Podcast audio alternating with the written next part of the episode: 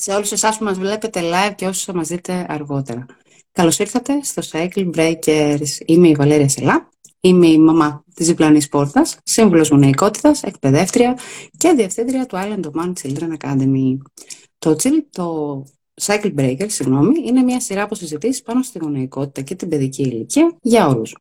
Σε αυτές τις συζητήσεις θα, θα συναντώ και θα συζητώ με αξιόλογους ανθρώπους, γονείς, εκπαιδευτικούς, ψυχολόγους, συγγραφείς καλή ώρα κτλ. Ε, διάφορα σημαντικά ζητήματα γύρω από την παιδική ηλικία και την γονεϊκότητα. Η ιδιότητα των καλεσμένων μου όμως δεν είναι το πιο σημαντικό χαρακτηριστικό τους, γιατί αυτό που τους ξεχωρίζει είναι ότι είναι cycle breaker. Δηλαδή, σπάνε τον κύκλο των δραυμάτων μεταξύ των γενεών, αποφασίζοντας να μην επαναλάβουν τις λειτουργικές συμπεριφορές στη σχέση τους με τις επόμενες γενιές και όποιος και αν είναι ο ρόλος τους απέναντι σε παιδιά, γονείς και οικογένειες, με το έργο τους και το βίο τους, φυτεύουν υγιείς σπόρους για να ανθίσει ένας καλύτερος κόσμος. Οπότε λοιπόν, όπου και αν είστε κι εσείς στο δικό σας ταξίδι, ο σκοπό μου μέσα από αυτές τις συζητήσεις είναι να σταθώ δίπλα σας μαζί με αυτούς τους ανθρώπους. Να ανταλλάξουμε ιδέες, να εμπνευστούμε ένας από τον άλλον, να αγγίξουμε θέματα που όλοι θα θέλαμε να συζητιούνται πιο συχνά να πούμε αλήθειες, να παραδεχτούμε δυσκολίες και μέσα από αυτό το μοίρασμα να έρθουμε πιο κοντά. Γιατί δεν είσαι μόνος, δεν είσαι μόνη και σε αυτό το ταξίδι είμαστε παρέα. Οπότε λοιπόν, σήμερα στο πρώτο επεισόδιο έχω την τιμή και τη χαρά να υποδεχτώ τον καλό φίλο και συνεργάτη μου Νικόλα Μενάκη. Οι περισσότεροι φυσικά τον γνωρίζετε ήδη καλά, αλλά θα πω και λίγα λόγια λοιπόν για τον Νικόλα πριν ξεκινήσουμε.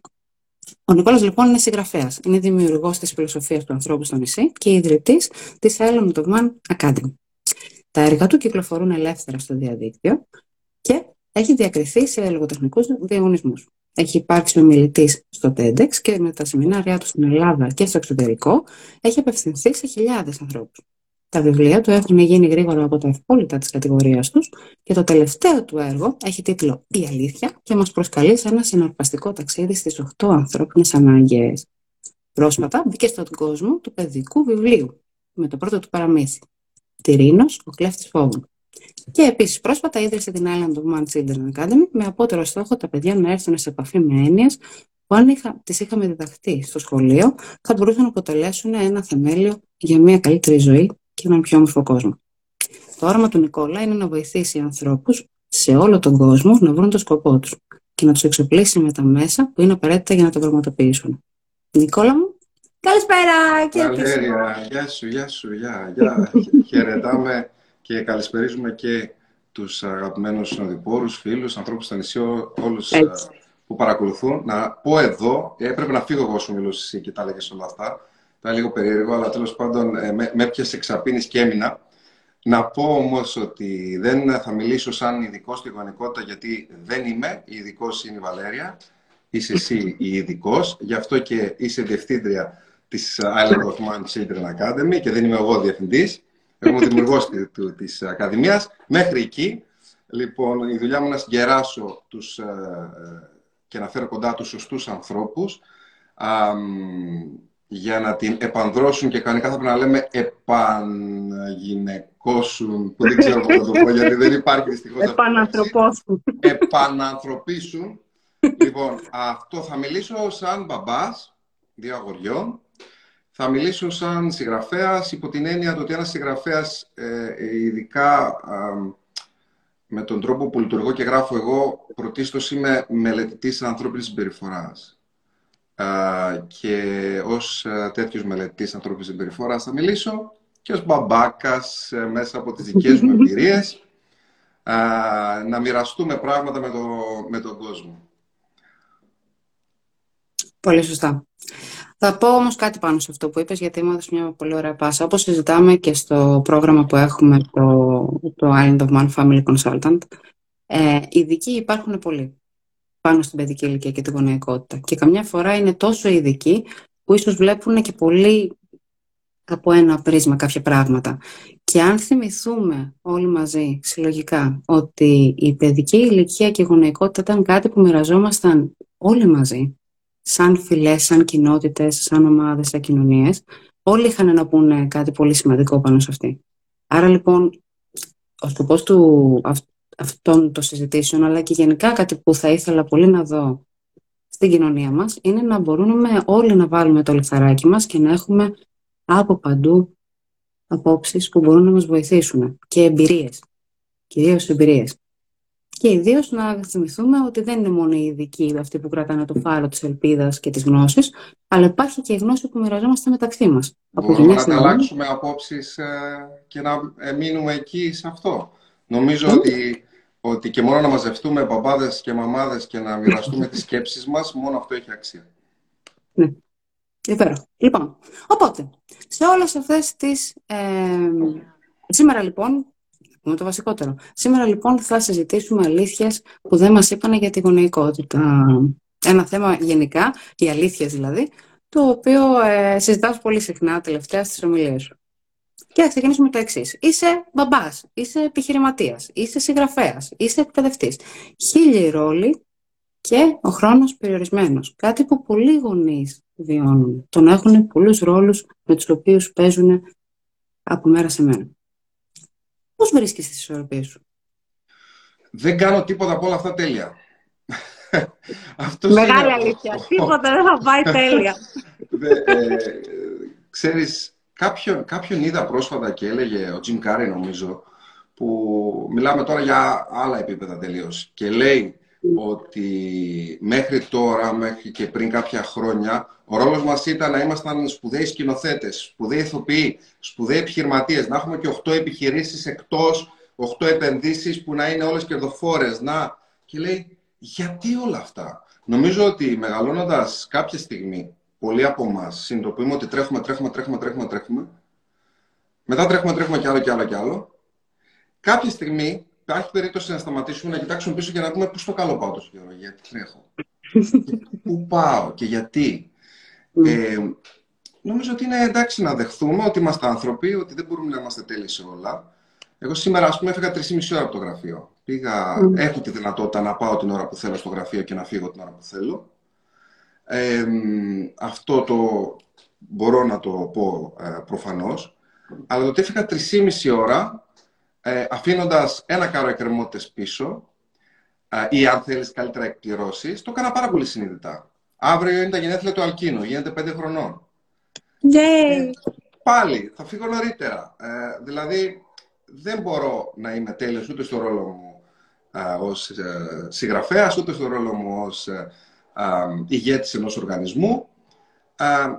και αν θέλεις, καθώς πάλι οριμάζουμε, το μεγαλώνουμε, ξέρεις, είναι μια διαφορετική λέξη για να πούμε, για να πούμε αυτό το οποίο θέλω καλύτερα να χρησιμοποιήσουμε τη λέξη οριμάζουμε. Καθώς οριμάζω, όταν ξεκλέβω χρόνο, προτιμώ να τον δίνω στην ιδιότητά μου ως μπαμπάς, ε, γιατί είναι η ιδιότητα που εύκολα ξεχνάμε, γιατί είναι σημαντική, αλλά δεν είναι τόσο επίγουσα. Το να σε πάρει τηλέφωνο ένας πελάτης μπορεί να είναι επίγον και να πεις Α, πρέπει να το να παραδώσει το επόμενο βιβλίο σου, ειδικά αν έχεις ημερομηνία εκπλήρωσης συγκεκριμένη, μπορεί να είναι πήγο. Σημαντικά και τα δύο. Το άλλο, κάποιες φορές, επειδή ε, έχει μπει σε, έχουν μπει σε μια ροή τα πράγματα, πολλές φορές μπαίνουν σε διαδικασία και αφήνουμε τα παιδιά στον αυτόματο πιλότο. Το παιδί δεν μας έχει ανάγκη μόνο όταν κλαίει, μας έχει ανάγκη όταν παίζει ήρεμο και δεν μας φωνάζει. Που εκεί λέμε: Ωραία, παίζει ήρεμο, πάω να φύγω, να κάνω τη δουλειά μου. Πόσο σπουδαίος να πάμε εκεί; Και το λέω να τα ακούω πρώτα εγώ και να του πούμε: Θέλω πολύ να παίξω μαζί σου. Θέλεις κι εσύ; Νομίζω η σύνδεση που δημιουργούμε εκείνη τη στιγμή είναι σε πολύ ψηλότερο επίπεδο από ότι απλά να ανταποκριθούμε σε μια δυσκολία του. Πόσο σημαντικό αυτό που λες και για τη στιγμή. Βασικά, τι να πρωτοπιάσω από αυτό που είπες. Ε, μία είναι η πολύ μεγάλη αλήθεια ότι δεν μπορείς να είσαι τέλειος. Δεν μπορείς να είσαι η τέλεια μαμά, δεν μπορείς να είσαι ο τέλειος μπαμπάς ή δεν υπάρχει τέλεια μαμά και τέλειος μπαμπάς. Υπάρχει μόνο τέλειες στιγμές που μπορείς να περάσεις με τους δικούς σου ανθρώπους και να ισορροπήσεις όσο καλύτερα μπορείς την ημέρα σου, χωρίς όμως να θυσιάσεις πάνω απ' όλα την υγεία σου ή αυτά που είναι πραγματικά σημαντικά για εσένα. Όπως είπα, εσύ, ας πούμε, για σένα, η οικογένειά σου και οι προτεραιότητες που θα βάλεις αναλόγως με τις ανάγκες της ημέρας, πάνω απ' όλα τις δικές σου. Υπέροχο. Και σε όλα αυτά τα χρόνια λοιπόν που είσαι μπαμπάς, ποια είναι η μεγαλύτερη πρόκληση που θα μας έλεγες ότι έχεις αντιμετωπίσει στο γονικό σου ρόλο; Πρόκληση; Yes. Κοίταξε, ε, το πρώτο που μου έρθει στο μυαλό ήταν το ατύχημα που είχε ο Γρηγόρης. Ε, τον πάτησε κυριολεκτικά ένα αυτοκίνητο. και το παιδί ε, με αμυχές και με κάποια πολύ ελαφριά τραύματα ε, βγήκε από εκεί σχεδόν αλόβητο. Το αλόβητο για μένα είναι ότι δεν, δεν είχε κάποια ζημιά, ναι. ε, κάποια μόνιμη βλάβη. Ε, όσοι έχουν δει τη φωτογραφία αυτή με τη, το σημάδι από τη ρόδα στην πλάτη του, και ειδικά οι γιατροί όταν το είδαν δεν μπορούσαν να το πιστέψουν. Η μεγαλύτερη πρόκληση λοιπόν είναι αυτό και νομίζω είναι η μεγαλύτερη ανησυχία ενός ε, γονέα το να μην πάθει κάτι το παιδί του. Ε, και αυτό μπορεί να γίνει πολύ, μη παραγωγικό. Ο φόβος αυτός μπορεί να γίνει μη παραγωγικός και να τον ε, καταπνίξει. Αλλά όταν θα καταπνίξει εκείνον, θα καταπνίξει και το παιδί, γιατί θα το βγάλει στο παιδί. Και θα το βγάλεις στο, παιδί ως γκρίνια, ως ανελευθερία, ως ε, όρια τα οποία είναι υπερβολικά. Ε. Οπότε εκεί χρειάζεται διαχείριση μεγάλη από εμάς, τους γονείς.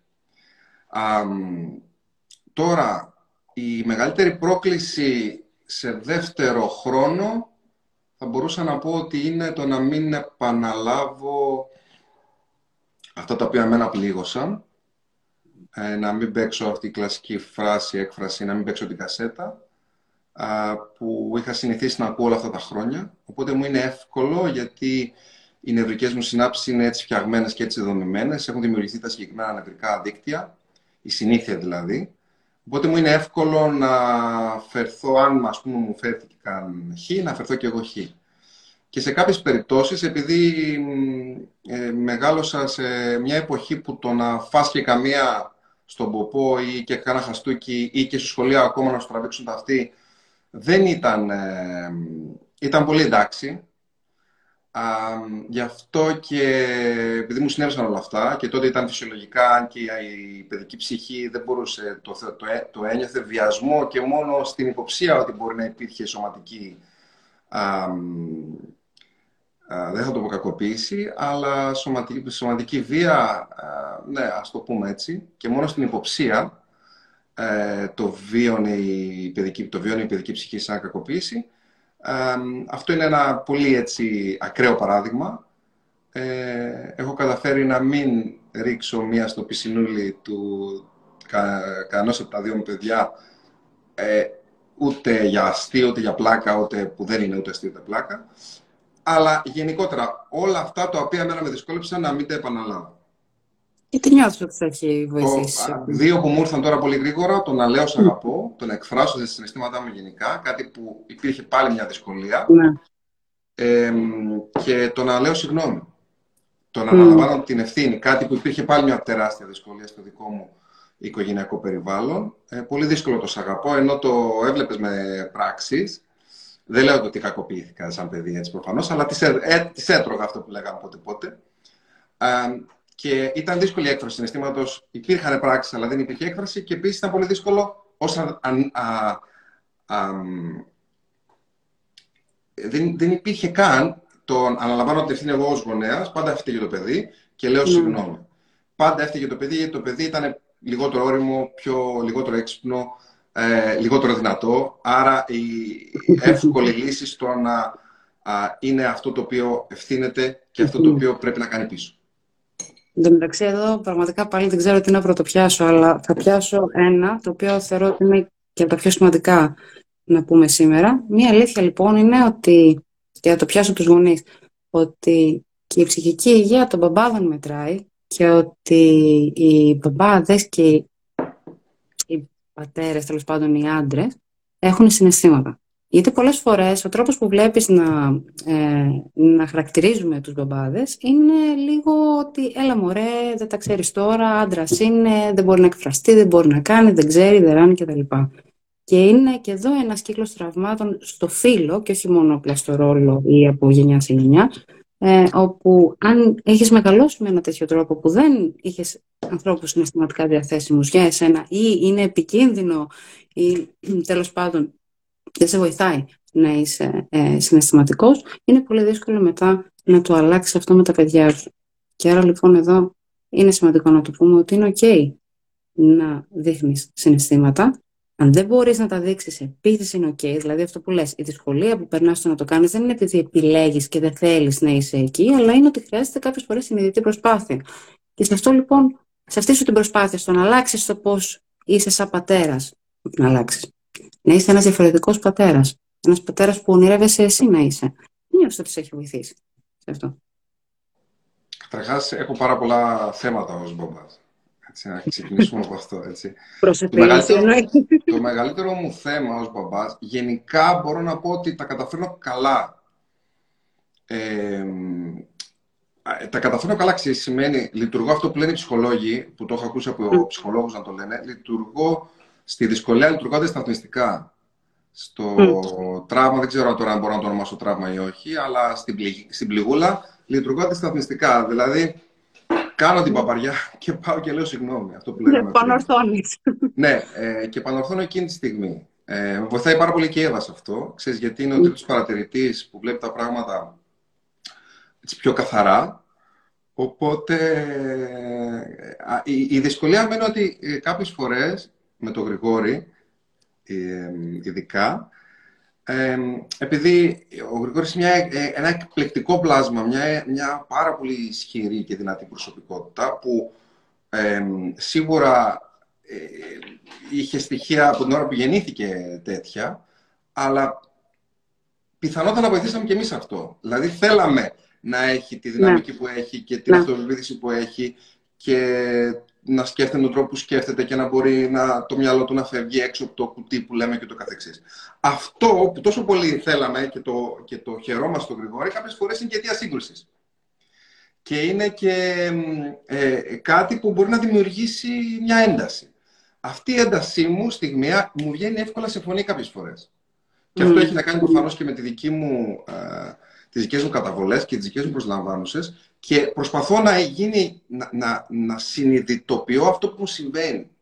Τη στιγμή που μου συμβαίνει, έστω μερικά δευτερόλεπτα μετά, για να μπορώ να το τυθασεύω όσο πιο γρήγορα γίνεται. Να χαμηλώνω τον τόνο της φωνής μου, να κατεβάσω ταχύτητα δηλαδή, και αν ε, απαιτείται να ζητάω συγγνώμη και να αναλαμβάνω την ευθύνη μου. Βέβαια, κάποιες φορές αυτό ε, Ξέρεις, ε, το έχεις συνηθίσει τώρα ο Γρηγόρης και λέει, συγγνώμη, ε, κάνει αυτός κάτι και λέει, Εσύ παπά δεν ζητήσει συγγνώμη. Και του λέω, Γρηγόρη μου, συγγνώμη, ζητάνε δύο άνθρωποι όταν και οι δύο νιώθουν ότι έχουν κάνει κάτι.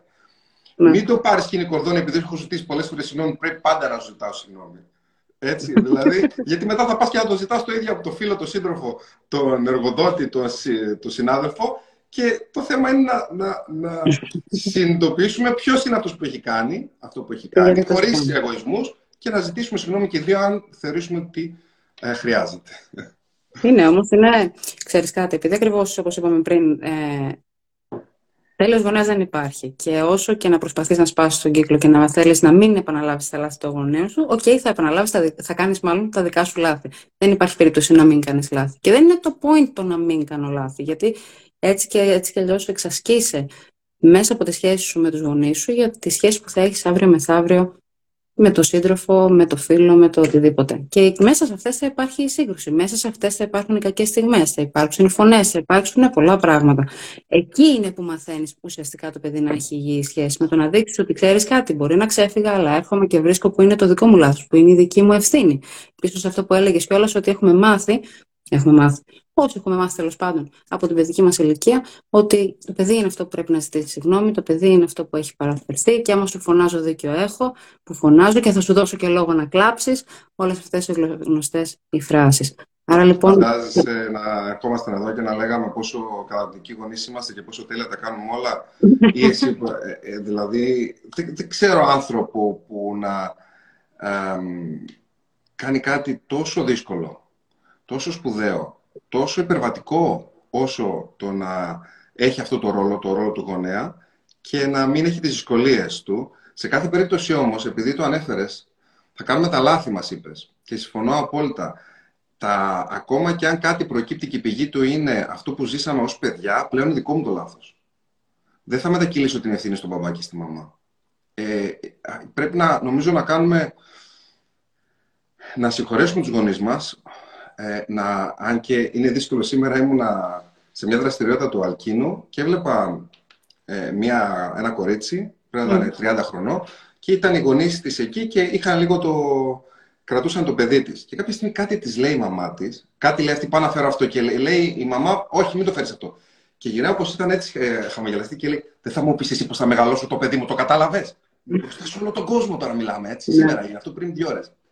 Mm. Ε, και βλέπεις, δηλαδή μου, και λες ότι, κοίταξε να δεις, που ε, η πρώτη μετάφραση είναι καλά πώς μιλάει έτσι στην, ε, ε, πώς το λένε, στη, η άλλη είναι όμως, ξέρεις τι, εκείνη τη στιγμή της βγήκανε 45 τραύματα μαζεμένα και δεν μπόρεσε να το συγκρατήσει παρόλο που ήταν σε ένα δημόσιο χώρο. Mm. Παρόλα τα αυτά, είναι δικό μου το λάθος όταν φέρομαι χ, ψ, z που δεν πρέπει να φερθώ απέναντι στο παιδί μου, ακόμα και αν η πηγή του είναι εκεί, η διαχείρισή του και το φίλτρο περνάει από εμένα, γιατί έτσι γίνεται πιο συνειδητό και έτσι αν αναλάβω την ευθύνη μπορώ να αλλάξω και αυτό το οποίο θεωρώ ότι δεν αξίζει ως συμπεριφορά απέναντι στο παιδί μου. Και σίγουρα το ότι είναι ε, 30 χρόνια πιο μικρό από μένα, 40 κιλά ελαφρύτερο από μένα, ε, 60 πόντους πιο κοντό από εμένα, και το ότι έχω την δύναμη εγώ εναντί του δεν σημαίνει ότι πρέπει να ασκώ τη δύναμη εναντί του και δεν πρέπει να το σέβομαι και να το ακούω χωρίς αυτό να σημαίνει ότι θα φτάσω στον παιδοκεντρισμό, να με ορίζει το παιδί, Έτσι, να ακούω και να συναισθάνομαι το παιδί και όπου μπορώ να το συμπεριλαμβάνω ακόμα και στις αποφάσεις. Ειδικά αυτές που το αφορούν, που το ναι, που το αφορούν. Ναι, ναι, ναι. ναι. Εδώ, εδώ, εδώ κιόλας, αν και θέλω να γυρίσω σε κάτι που είπες για το δυναμισμό του Γρηγόρη, οπότε κρατάω ένα αστερίσκο. Ε, αγγίζεις κάτι το οποίο είναι επίσης σημαντικό να αναφέρουμε ως αλήθεια. Ότι η ενσυναίσθηση δεν σημαίνει έλλειψη ορίων. Όπως και, η έλλειψη, συγνώμη, όπως και τα όρια δεν σημαίνει τιμωρία ή κακοποιητική συμπεριφορά το να μεγαλώνω ένα παιδί με ενσυναίσθηση, το να μπορώ να καταλάβω τη θέση από την οποία προέρχεται με μια συμπεριφορά, με το ότι μπορεί να έχει ένα τάντρουμ, με το ότι είναι επίμονο και ζητάει κάτι, με το ότι μπορεί ακόμα και να μου πει σε μισό δεν σε θέλω να μου κλείσει την πόρτα στα μούτρα. Θα σου πει αντεγαμίσου. Θα σου πει αντεγαμίσου που σου πει. δεν υπάρχει ναι. περίπτωση να μην στο πει, Βαλέρη. Ναι. Θα στο πει. Είτε θα του ξεφύγει εν τη ρήμη του λόγου ή γιατί θα το εννοεί εκείνη τη στιγμή πάνω στα νεύρα. Θα το πεις από την πλάτη σου, άμα δεν το πεις εσένα. Και να σου πω κάτι, αν δεν στο πει, δηλαδή, μπορεί να μην σου πει ακριβώς αυτή τη φράση, να σου πει κάτι αντίστοιχο, ε, το, να, το να σε ακυρώσει είναι ε, Κομμάτι του... στοιχείο ναι. της ενδυνάμωσής του, ουσιαστικά ανοίγει τα φτερά του, καθώς σε ακυρώνει προσωρινά για ένα χρονικό διάστημα, ειδικά στην εφηβεία, ουσιαστικά είναι σαν, το, σαν την ε, κάμπια που είναι μέσα στο κουκούλι και μεγαλώνει τα, και, και σπρώχνει το κουκούλι για να σπάσει το κουκούλι και ως πεταλούδα πια να ανοίξει τα φτερά του το παιδί, αλλά δες, καθώς ε, σπρώχνει το κουκούλι και ακυρώνει, δηλαδή αντιστέκεται στην εξουσία του μεγάλου, δυναμώνει τα φτερά. Πρόσεξε, αν δεν υπάρχει αντίσταση εκεί, δεν δυναμώνει τα φτερά. Ε, συμβολικά το λέω. Οπότε είναι συστατικό στοιχείο. Προφανώς δεν, θα, δεν μας αρέσει να συμβεί αυτό και θα συναχωρηθούμε. Ε, αλλά η διαχείρισή μας εκεί νομίζω ότι αν βάλουμε λίγο αυτό μέσα στο, μες στο μυαλό μας, πιθανότητα λίγο να βληθεί το αρνητικό μας συνέστημα και να μην το αντιμετωπίσουμε και εμείς με τρελή αντεπίθεση. Γιατί εκεί είναι που θα υπάρχει μια, μια απίθανη μάχη που έχει μόνο ε, απολύτως.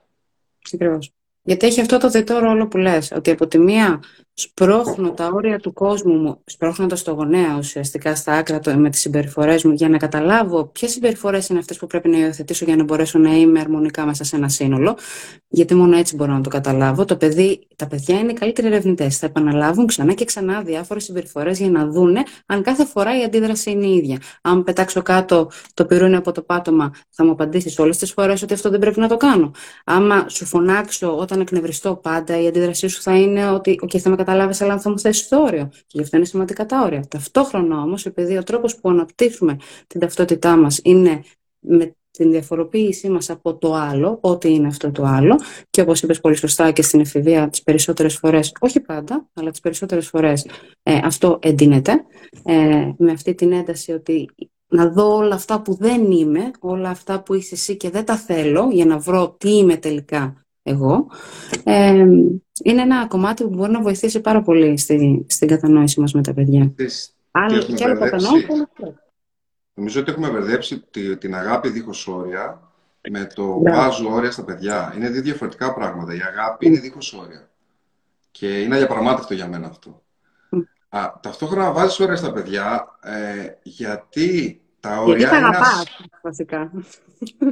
Τα όρια είναι ασφάλεια. Ε, τα όρια είναι συστατικό της αγάπης που έχεις απέναντι στο παιδί. Μου, ε, ε, μου έχει τύχει, ξέρεις, ο, ο Γρηγόρης πάλι, θα πάω στο Γρηγόρη, ε, είναι ένα παιδί που εκφράζει, επειδή είναι πολύ καλό στο λόγο, εκφράζει πάρα πολύ αυτό που, που αισθάνεται. Έχει την ευχαίρεια να εκφράσει αυτό το οποίο αισθάνεται. Κάποια άλλα παιδιά είναι πιο εσωστρεφή και έχουν άλλες ικανότητες. Ο Γρηγόρης σε αυτό έχει, ας πούμε, και αυτό μας βοηθάει πάρα πολύ εμάς να καταλάβουμε τι του συμβαίνει. Είμαστε δηλαδή τυχεροί υπό αυτή την έννοια. Και πολλές φορές, ε, όταν ας πούμε κάποιες φορές συμβαίνει κάτι, έχει έρθει ο ίδιος και μας έχει πει «Μαμά, γιατί δεν μου το είπες να κλείσω τηλεόραση νωρίτερα; Εσύ πρέπει να με προστατεύσεις». Δηλαδή σαν να σου λέει ή γιατί δεν μου... Είναι σαν να σου λέει, γιατί δεν μου έβαλες όρια; Εγώ θέλω, μπορεί να σου δείχνω ότι δεν θέλω να, τα όρια. Μπορεί εκείνη τη στιγμή να εξανίσταμαι και να αντιδρώ. Αλλά στην πραγματικότητα επιζητώ με έναν άλλον τρόπο να μου βάλεις όρια γιατί βιώνω τα όρια ως αγάπη και ως φροντίδα από εσένα.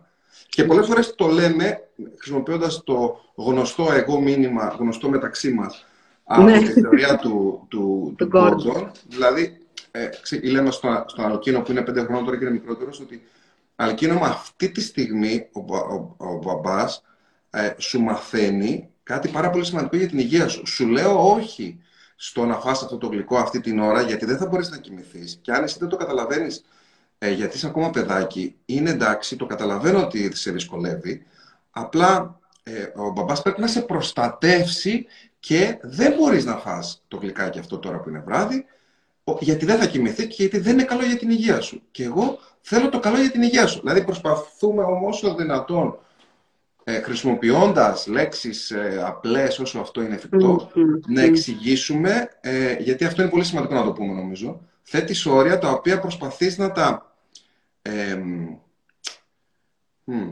να, να, να δώσεις έμφαση στο πού είναι αυτά τα όρια. Δηλαδή να, την κορδέλα με τα όρια να την κάνεις κόκκινη, να την κάνεις να φωσφορίζει, να τη βλέπουν τα παιδιά. Γιατί τώρα ξαφνικά να του λες αυτό είναι έτσι, χωρίς να καταλαβαίνει το γιατί πίσω από το τι, αυτό τα μπερδεύει. Άρα το να εξηγήσεις το όριο το κάνει πιο εύκολα αφομοιώσιμο έστω σε δεύτερο ή σε τρίτο χρόνο, ακόμα και μετά το τάντρουμ που πρέπει να μας εξηγήσει τι είναι αυτό το τάντρουμ, τα ακούει ο κόσμος και μπορεί να μην ξέρει τι. το εξηγήσουμε. Εν τω μεταξύ, να απαντήσω σε μια ερώτηση. Ο Γρηγόρης είναι 11, έχει πει στα 11. 11. 11.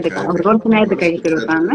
Ε, το tantrum λοιπόν είναι αυτή η κρίση που πιάνει τα παιδιά που όλοι μπορεί να γνωρίζετε από το όταν πέφτουν στο πάτωμα και κλαίνε για κανένα καλό 45 λεπτό ή μπορεί να γκρινιάζουν για κάτι συνεχόμενα. Είναι όταν είναι σε μια συναισθηματική έξαρση από την οποία δεν μπορούν να βγουν τόσο απλά με μια αγκαλιά με ένα φιλί.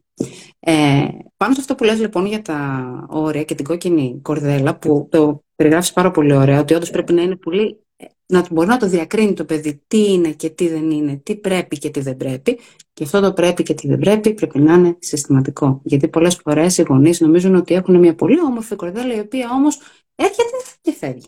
Αυτό το κλασικό σου το είπα εκατό φορές. Αν έχεις πει κάτι εκατό φορές, ποιος από τους δύο έχει το θέμα στη συζήτηση, εσύ ή το παιδί. Αν χρειάζεται να επαναληφθείς πολλές φορές. Άμα πεις κάτι, πρέπει να μείνεις αξιόπιστος σε αυτό που είπες. Άμα πεις θα πάμε παιδική χαρά, πρέπει να πα παιδική χαρά. Άμα πεις σε πέντε λεπτά κλείνει τηλεόραση, σε πέντε λεπτά πρέπει να κλείσει τηλεόραση. Για να μπορέσει να υπάρχει αυτή η ασφάλεια που λες, για να μπορέσει να υπάρχει αυτό το όριο. Λοιπόν, Αν τα όρια πάνε έτσι. Να σου πω που κλέβω εγώ σε αυτό που λες. Ακούω αυτό που λες, αλλά κλέβω.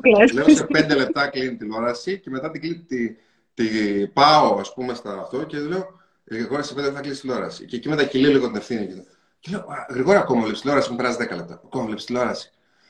Και λέει, ε, ε, λέει μπαμπά, ε, πάλι η, η έμεση απέτηση να μου βάλεις όρια, εσύ, εσύ είσαι ο ενήλικας, να σου λέει. Μπαμπά, δεν μου είπες τίποτα. Και λέω, α, συγγνώμη, ε, ξεχάστηκα. Πάμε να την κλείσουμε τώρα. Τώρα έχουμε μεγαλύτερο κίνητρο να την κλείσουμε γιατί δεν πέρασε μόνο πέντε λεπτά. Και σαν α, Γρηγόρη, πέρασε δέκα ρε, εσύ, το ξεφτυλίσαμε. Οπότε εκεί, ενώ το, στο πεντάλεπτο μπορεί να σου πει λίγο ακόμα, λίγο ακόμα, ενώ στο δεκάλεπτο Δώσαμε ήδη τον έξτρα χρόνο. Σωστό, σωστό. Δίνουμε και εδώ κάτι παραπάνω. Σωστό. Υπέροχα. Λοιπόν, τώρα, μία άλλη ερώτηση. Και θέλω να μας μιλήσεις ως συγγραφέας.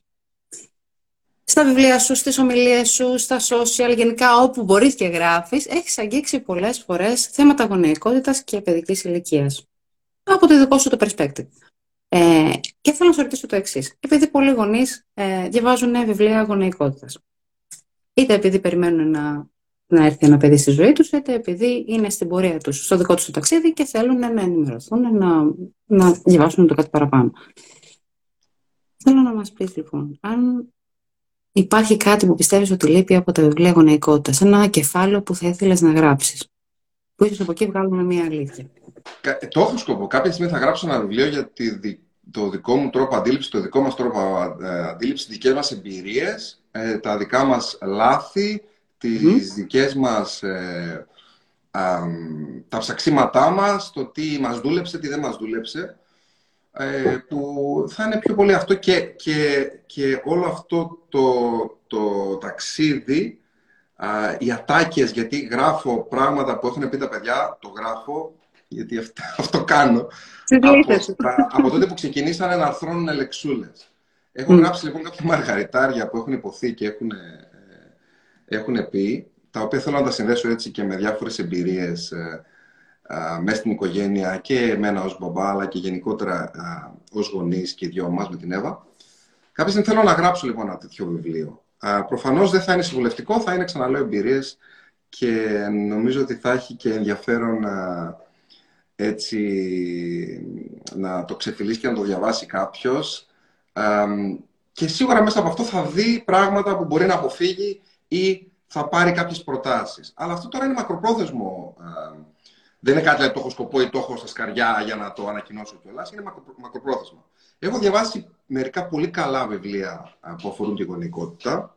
Το Τι κρύβει στον εγκέφαλό του, ας πούμε, ένα πάρα πολύ ωραίο βιβλίο. Το, το στείλω ανεπιφύλακτα. Είναι αυτό που σου είχα κάνει δώρα, το έχεις διαβάσει. Ε, στα αγγλικά. Ή δεν το έκανα δώρο και σου έκανα, δεν θυμάμαι τόσο. Όχι, μου το έκανα δώρο στα ελληνικά και το έχω διαβάσει στα αγγλικά. Το έχεις διαβάσει στα αγγλικά. Ναι, δεν πειράζει, θα το καταλάβεις καλύτερα στα αγγλικά. Ε, ακόμα καλύτερα, και είσαι πολύ καλή στα αγγλικά και το ξέρουμε. Anyway, α, ορίστε να και το αγγλικό. έχω, έχω διαβάσει ή μου έχουν μεταφέρει ε, τραγικότητες από βιβλία γονεϊκότητας. Mm. Και Άρα τι θα έπρεπε να λείπει από τα βιβλία. Μία, να λείπει κυριολεκτικά. Ε, μία από αυτές τις τραγικότητες, δυστυχώς, την κάναμε έστω για λίγο πράξη με τον Γρηγόρη. Ήταν η εποχή, του Γρηγόρης γεννήθηκε το 2012. Ήταν ε, λίγο νωρίτερα, να θυμάσαι, αυτή η νταντά μέσω δράσεως, που έπαιρνε τα παιδιά και τα έκανε από σαλταρισμένα, ξέρω εγώ, και ήταν απίθα, απίθανα ήρεμα. Και μας μάθαιναν και στην τηλεόραση αυτό, γιατί ήταν ένα πρόγραμμα από την αγγλική, την βρετανική τηλεόραση, mm. πώς να κοιμήσει τα παιδιά. Και πήγαινε, στα χάιδευε λίγο, έφευγες, κλαίγανε, περίμενες ξέρω εγώ, 30 δευτερόλεπτα, 60 δευτερόλεπτα, μετά πήγες, στα ξαναχάιδευε λίγο, κλαίγανε, έφευγες. Και υπήρχε, υπήρχε ένα, υπήρχαν διάφορα βιβλία που μιλούσαν για αυτή την τεχνική ύπνο. Δεν ξέρω πώς τη λένε, εσύ θα ξέρεις καλύτερα. Είναι η τεχνική του Φέρμπερ και από τότε έχουν βγει διάφορες παραλλαγές της, που ουσιαστικά είναι η τεχνική του cry it out. Δηλαδή το να αφήσεις το παιδί να κλάψει, ναι. ώστε να μάθει ότι. Να του παίρνεις. Λοιπόν, ουσιαστικά είναι ναι. Εμείς το κάναμε λίγο αυτό. Ήμασταν έξω από την πόρτα και περιμέναμε αυτά τα γάμο 30 δευτερόλεπτα mm. να περάσουν και το παιδί έκλαιγε από μέσα και ήμασταν ότι κοιταζόμασταν και λέμε τι κάνουμε, τι κάνουμε. Μέχρι που κάποια στιγμή είπαμε τέρμα. Εκείνη τη στιγμή μιλούσε το ένστικτό μας. Ωραία. Και το ένστικτό μας έλεγε μην το κάνεις αυτό που λέει ο, ο ειδικός. Υπάρχουν κάποιοι ειδικοί που είναι καταπληκτικοί, αλλά υπάρχουν και πολλές σχολές όμως. Mm. Ε, η συμπεριφοριστική ας πούμε, σχολή είναι άλλη από την πιο ενσυναισθητική σχολή. Και πρέπει κάποιος να αποφασίσει και να το φιλτράρει όλα αυτά τα οποία παίρνει από τους ε, ειδικούς. Που στη φιλοσοφία ανθρώπου στο νησί αυτό το οποίο λέμε είναι ότι δεν συμβουλεύουμε κανένα. Η καλύτερη συμβουλή που μπορούμε να δώσουμε σε κάποιον είναι να του δώσουμε τους σπόρου, ο οποίος εκείνος θα φυτέψει, εκείνος θα ποτίσει, εκείνος θα ανθίσει και τελικά θα συμβουλεύσει, συμβουλεύσει εκείνος τον εαυτό του. Αυτή είναι η συλλογιστική μας. Τα έχει πει πολύ καλύτερα πριν από εμάς ο Σοκράτη αυτά. Έτσι, δηλαδή δεν μαθαίνει τίποτα σε κανένα. Δεν έχει με τον τροχό τώρα με αυτό. Απλώς είναι κάτι που ας πούμε το έχουμε οικειοποιηθεί και το λέμε με τον δικό μας τρόπο. Άρα λοιπόν πρέπει να φιλτράρεις αυτό το οποίο παίρνεις από τον ειδικό και να ακούσει και λίγο το ένστικτό σου. Εγώ θα ήθελα ένα βιβλίο το, στο οποίο να αναδείξει αυτό, ότι ξέρεις πάρτα όλα αυτά, πάρτα σαν πρόταση, μην τα παίρνεις ως αυθεντία ή υποδείξεις αυθεντίας και στήσε αυτή στην ψυχή, πάρτα κάποια εφαρμοσέτα, δες τι σου δουλεύει, δες πώς νιώθεις και κράτα το όλο αυτό. Μόνο το ένστικτο δεν αρκεί. Γιατί μόνο το ένστικτο μπορεί να σε, να σε οδηγήσει στο να το πλακώ στο ξύλο. Το παιδί, έτσι δεν είναι; Mm. Α, ε, πρέπει να έχεις τη γνώση. Τη γνώση όμως τη φιλτράρεις μέσα από εσένα, ώστε να μπορείς να κάνεις αυτό το συγκερασμό. Θα ήθελα λοιπόν ένα βιβλίο το οποίο να αναδείξει αυτό, το φίλτρο και, και το πώς αξιοποιούμε το ένστικτο σε όλες αυτές τις συμβουλές και τις γνώσεις. Και αυτό θα μπορούσε να ήταν, ε, αν μπορώ, αν μου επιτρέπεις να το πάρω και να συμπληρώσω σε αυτό που είπες, ότι ε, ίσως μια αλήθεια είναι ότι κανένα βιβλίο δεν θα στα πει όλα. Όχι χρειάζεται. Συγγνώμη. Α, διάβασε Διάβασέ το, δεν ξέρω ποιος το γράφει αυτό, δεν φαίνεται. Σωτήρης δύο χρονών. Μαμά, μια γυναίκα παντρεμένη μπορεί να ξαναπαντρευτεί. Ρωτάω επειδή θέλω να σε παντρευτώ. Α, παιδιά! Φοβερός Σωτήρης. Φοβερός ο Σωτήρης. Να, κάτι τέτοια βλέπεις. Δηλαδή τα παιδιά σπάνε από μόνο τους τους κύκλους και άμα τα αφήσουμε αυτά να οδηγούν, δεν χρειάζεται να κάνουμε τίποτα εμείς. Παρά να βλέπουμε και να μαθαίνουμε. Και θα πάμε και σε αυτό. Στο πώς μαθαίνουμε και μεγαλώνουμε εμείς περισσότερο από ό,τι τα παιδιά μαζί μας. Άρα λοιπόν μια αλήθεια μπορεί να είναι ότι κανένα βιβλίο δεν τα περιέχει όλα. Και ίσως το πιο σημαντικό κεφάλαιο το γράφεις εσύ. Ε, και ιδίως άμα μπορείς να έχεις αυτό που είπε ο Νικόλας, το να έχεις αυτή την κριτική σκέψη και να μπορείς να συνδυάζεις διαφορετικές και μερικές φορές πολύ αντίθετες απόψεις, ίσως βρεις τη δική σου χρυσή τομή. Γιατί εγώ ένα πράγμα που έχω παρατηρήσει με τα βιβλία γονεϊκότητας πολλές φορές είναι ότι πάνε πολύ στο ένα άκρο.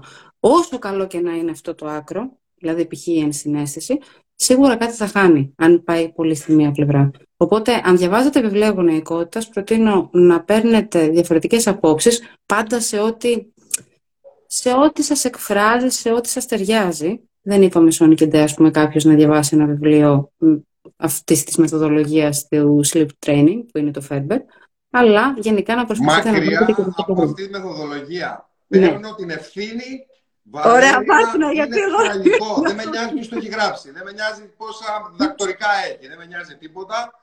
Είναι τραγικό αυτό το πράγμα. Ε, ε, συγκίνηση και πάλι συγκίνηση μέχρι τα 24. Μέχρι τα 24 ο Μαντράχαλος να έρχεται στο κρεβάτι Εντάξει, Γιατί δεν, μα το θέμα είναι ότι δεν έρχεται, Νικόλα. Αυτό είναι το θέμα. Και εδώ είναι μια αλήθεια ότι όχι ο θυλασμός, ο ύπνος, το κόψιμο της πάνας κτλ. δεν είναι ένα πρόβλημα που πρέπει να λύσουμε με μια τυποποιημένη λύση στο άψες Αυτά τα πράγματα που βλέπουμε στο Ιντερνετ, πατάς, ας πούμε, δεν κοιμάται το παιδί και είναι 6 μηνών και το θυλάζω και πάει για ύπνο. Είναι πρόβλημα και σου βγαίνουν στο, στην πρώτη σελίδα του Google τουλάχιστον 4, 5, 10 επαγγελματίες που σου λένε σε μια εβδομάδα θα έχω το μωρό σου να κοιμάται και θα είσαι ευτυχισμένος. Δεν πάει έτσι.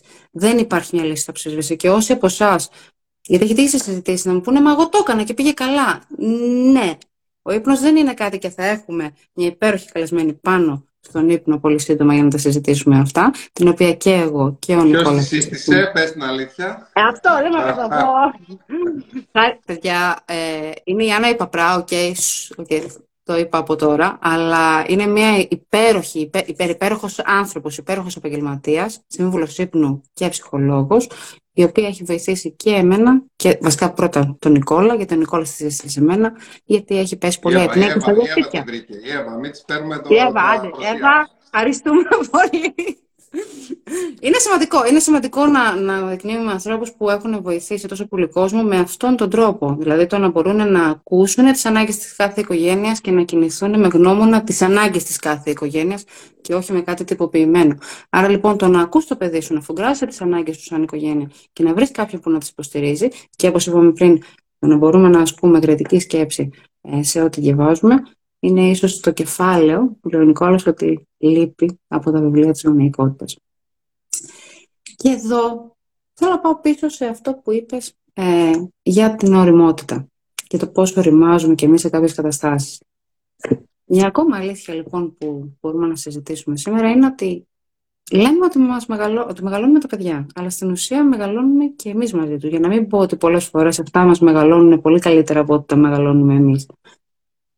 Ποια κομμάτια σου νιώθεις ότι μεγάλωσαν ο Γρηγόρης και ο Αλκινό. Κοίταξε, από τη στιγμή και το κάνω πολλές φορές συζήτηση αυτή, δεν ξέρω αν πρέπει να την κάνω με ανθρώπους που δεν έχουν παιδιά. Και με ρωτάνε, ξέρεις, εμείς πριν κάνουμε παιδί, όλοι στον περίγυρό μας έλεγαν πόσο υπέροχο είναι το να κάνεις παιδί και πόσο τέλεια περνάς και πόσο ευτυχισμένος θα είσαι.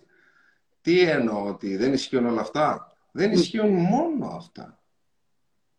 Και το να κρύβουμε την αλήθεια, δεν καταλαβαίνω ποιο είναι το νόημα αυτού του πράγματος. Δηλαδή, δεν πρέπει να ξέρει ένας άνθρωπος ο οποίος έχει σκοπό να κάνει παιδί, θα αλλάξει εντελώς, άρδιν, 100% η ζωή του, 180 μοίρες. Μπορώ να χρησιμοποιήσω mm. και άλλους τρόπους για να δηλώσω εμφατικά το πώς αλλάζει η ζωή του. δηλαδή, και το λέω αυτό σαν πρόλογο στο ότι ε, τα, τα, το παιδί, τα παιδιά, ο Γρηγόρης και ο Αλκίνος, καταρχάς μου έμαθαν τι σημαίνει αγάπη ανεφόρο. Mm. Έτσι, ξεκινάω από αυτό. Μου έμαθαν τι σημαίνει να μην βάζεις πρώτο τον εαυτό σου. Α, που βάζεις πρώτο τον εαυτό σου, αλλά δηλαδή, πώς να σου Κάποιος πω... Κάποιος άλλος μετράει πραγματικά ε, πιο πολύ.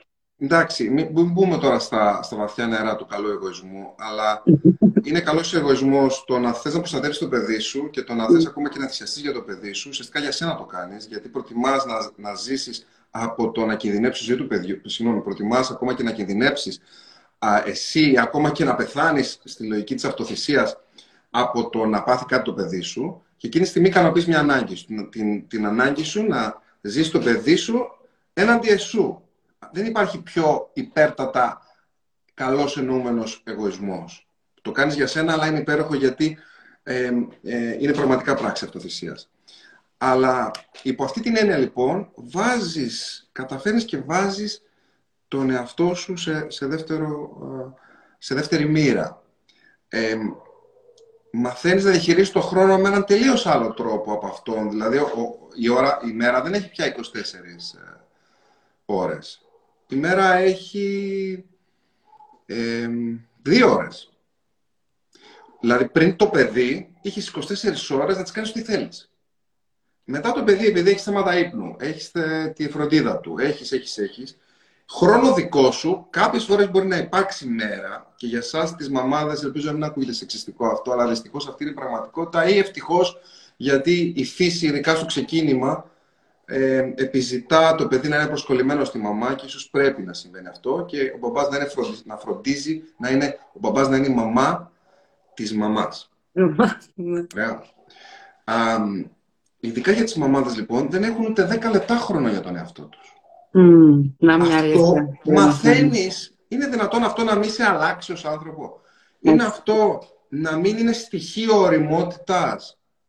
Εκτός και αν σε τρελάνει, ας πούμε, που δεν είναι στοιχείο τρέλας; Εντάξει, θα, μπο, θα μπορούσε και η επιλογή κατάθλιψης θα, θα μας τα πεις εσύ που τα ξέρεις καλύτερα.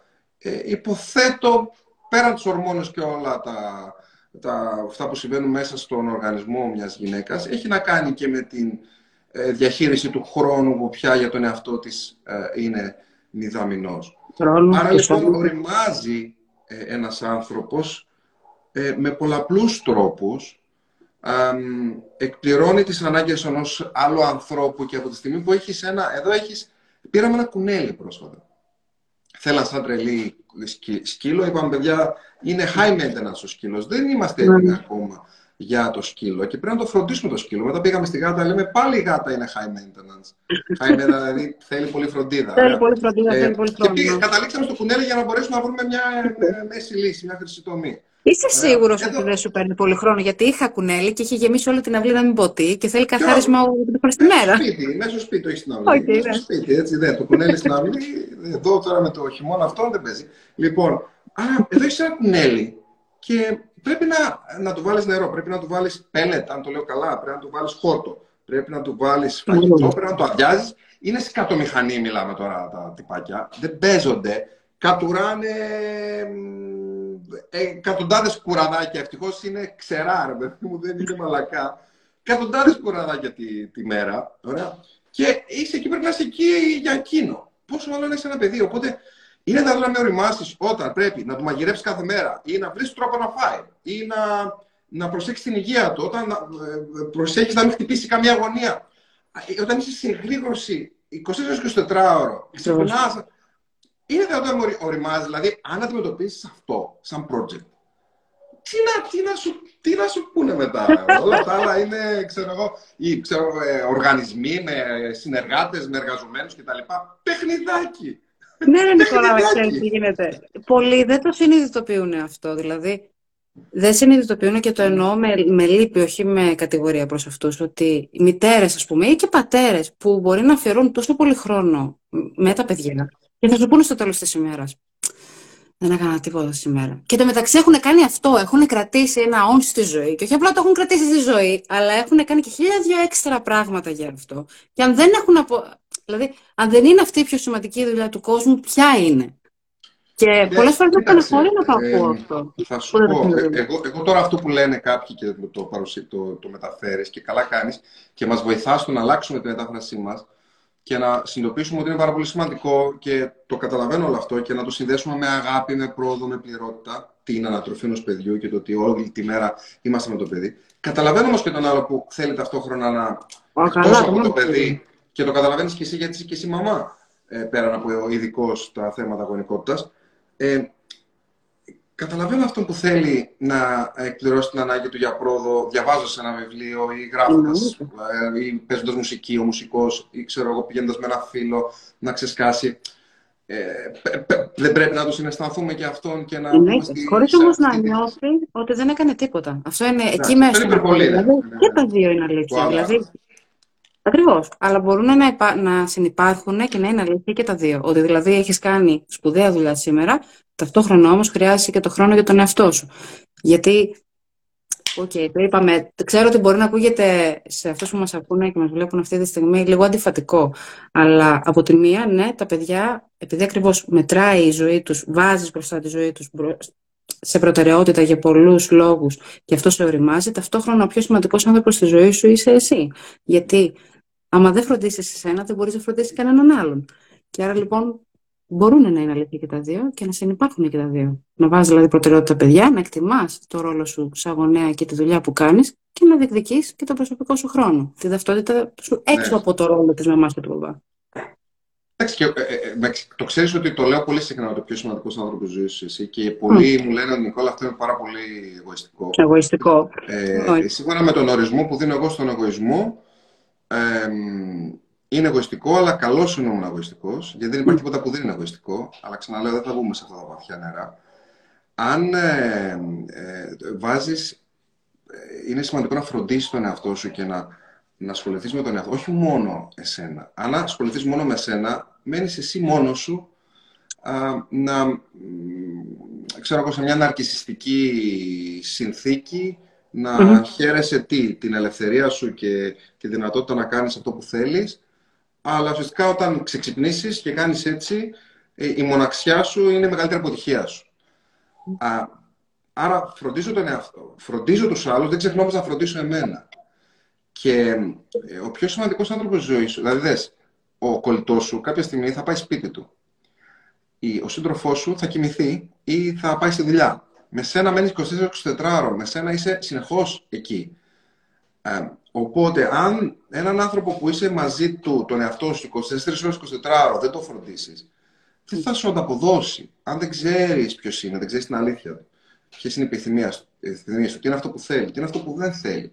Δεν στήσει αυτή την ψυχή. Δηλαδή, τότε όλο αυτό θα το βρεις μπροστά σου. Γιατί όλο αυτή η μη φροντίδα δημιουργεί αποθυμένο. Γιατί το αποθυμένο τι είναι, μία εκπλήρωση. Κάτι που δεν ολοκλήρωσα. Αυτό είναι το αποθυμένο. Η μία εκπλήρωση ουσιαστικά είναι καταπίεση. Μία εκπλήρωση αναγκών, μη φροντίδα, κάτι που είναι εκεί και δεν το μοιράζομαι, δεν το βγάζω προς τα έξω, δεν το φροντίζω, άρα παραμένει μέσα μου καταπιεσμένο. Ό,τι καταπιέζεται για πολύ καιρό έχει την τάση να εκρήγνεται και να συμπαρασύρει και άλλους. Ε, όπως είπαμε, όταν σκάει τι κάνει, έχει παράπλευρες απώλειες.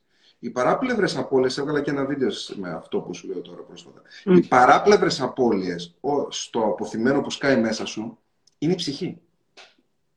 Και όταν η ψυχή σκάει ή τέλος πάντων τραυματίζεται η ψυχή, ε, επέρχεται ο ψυχοπνευματικός θάνατος.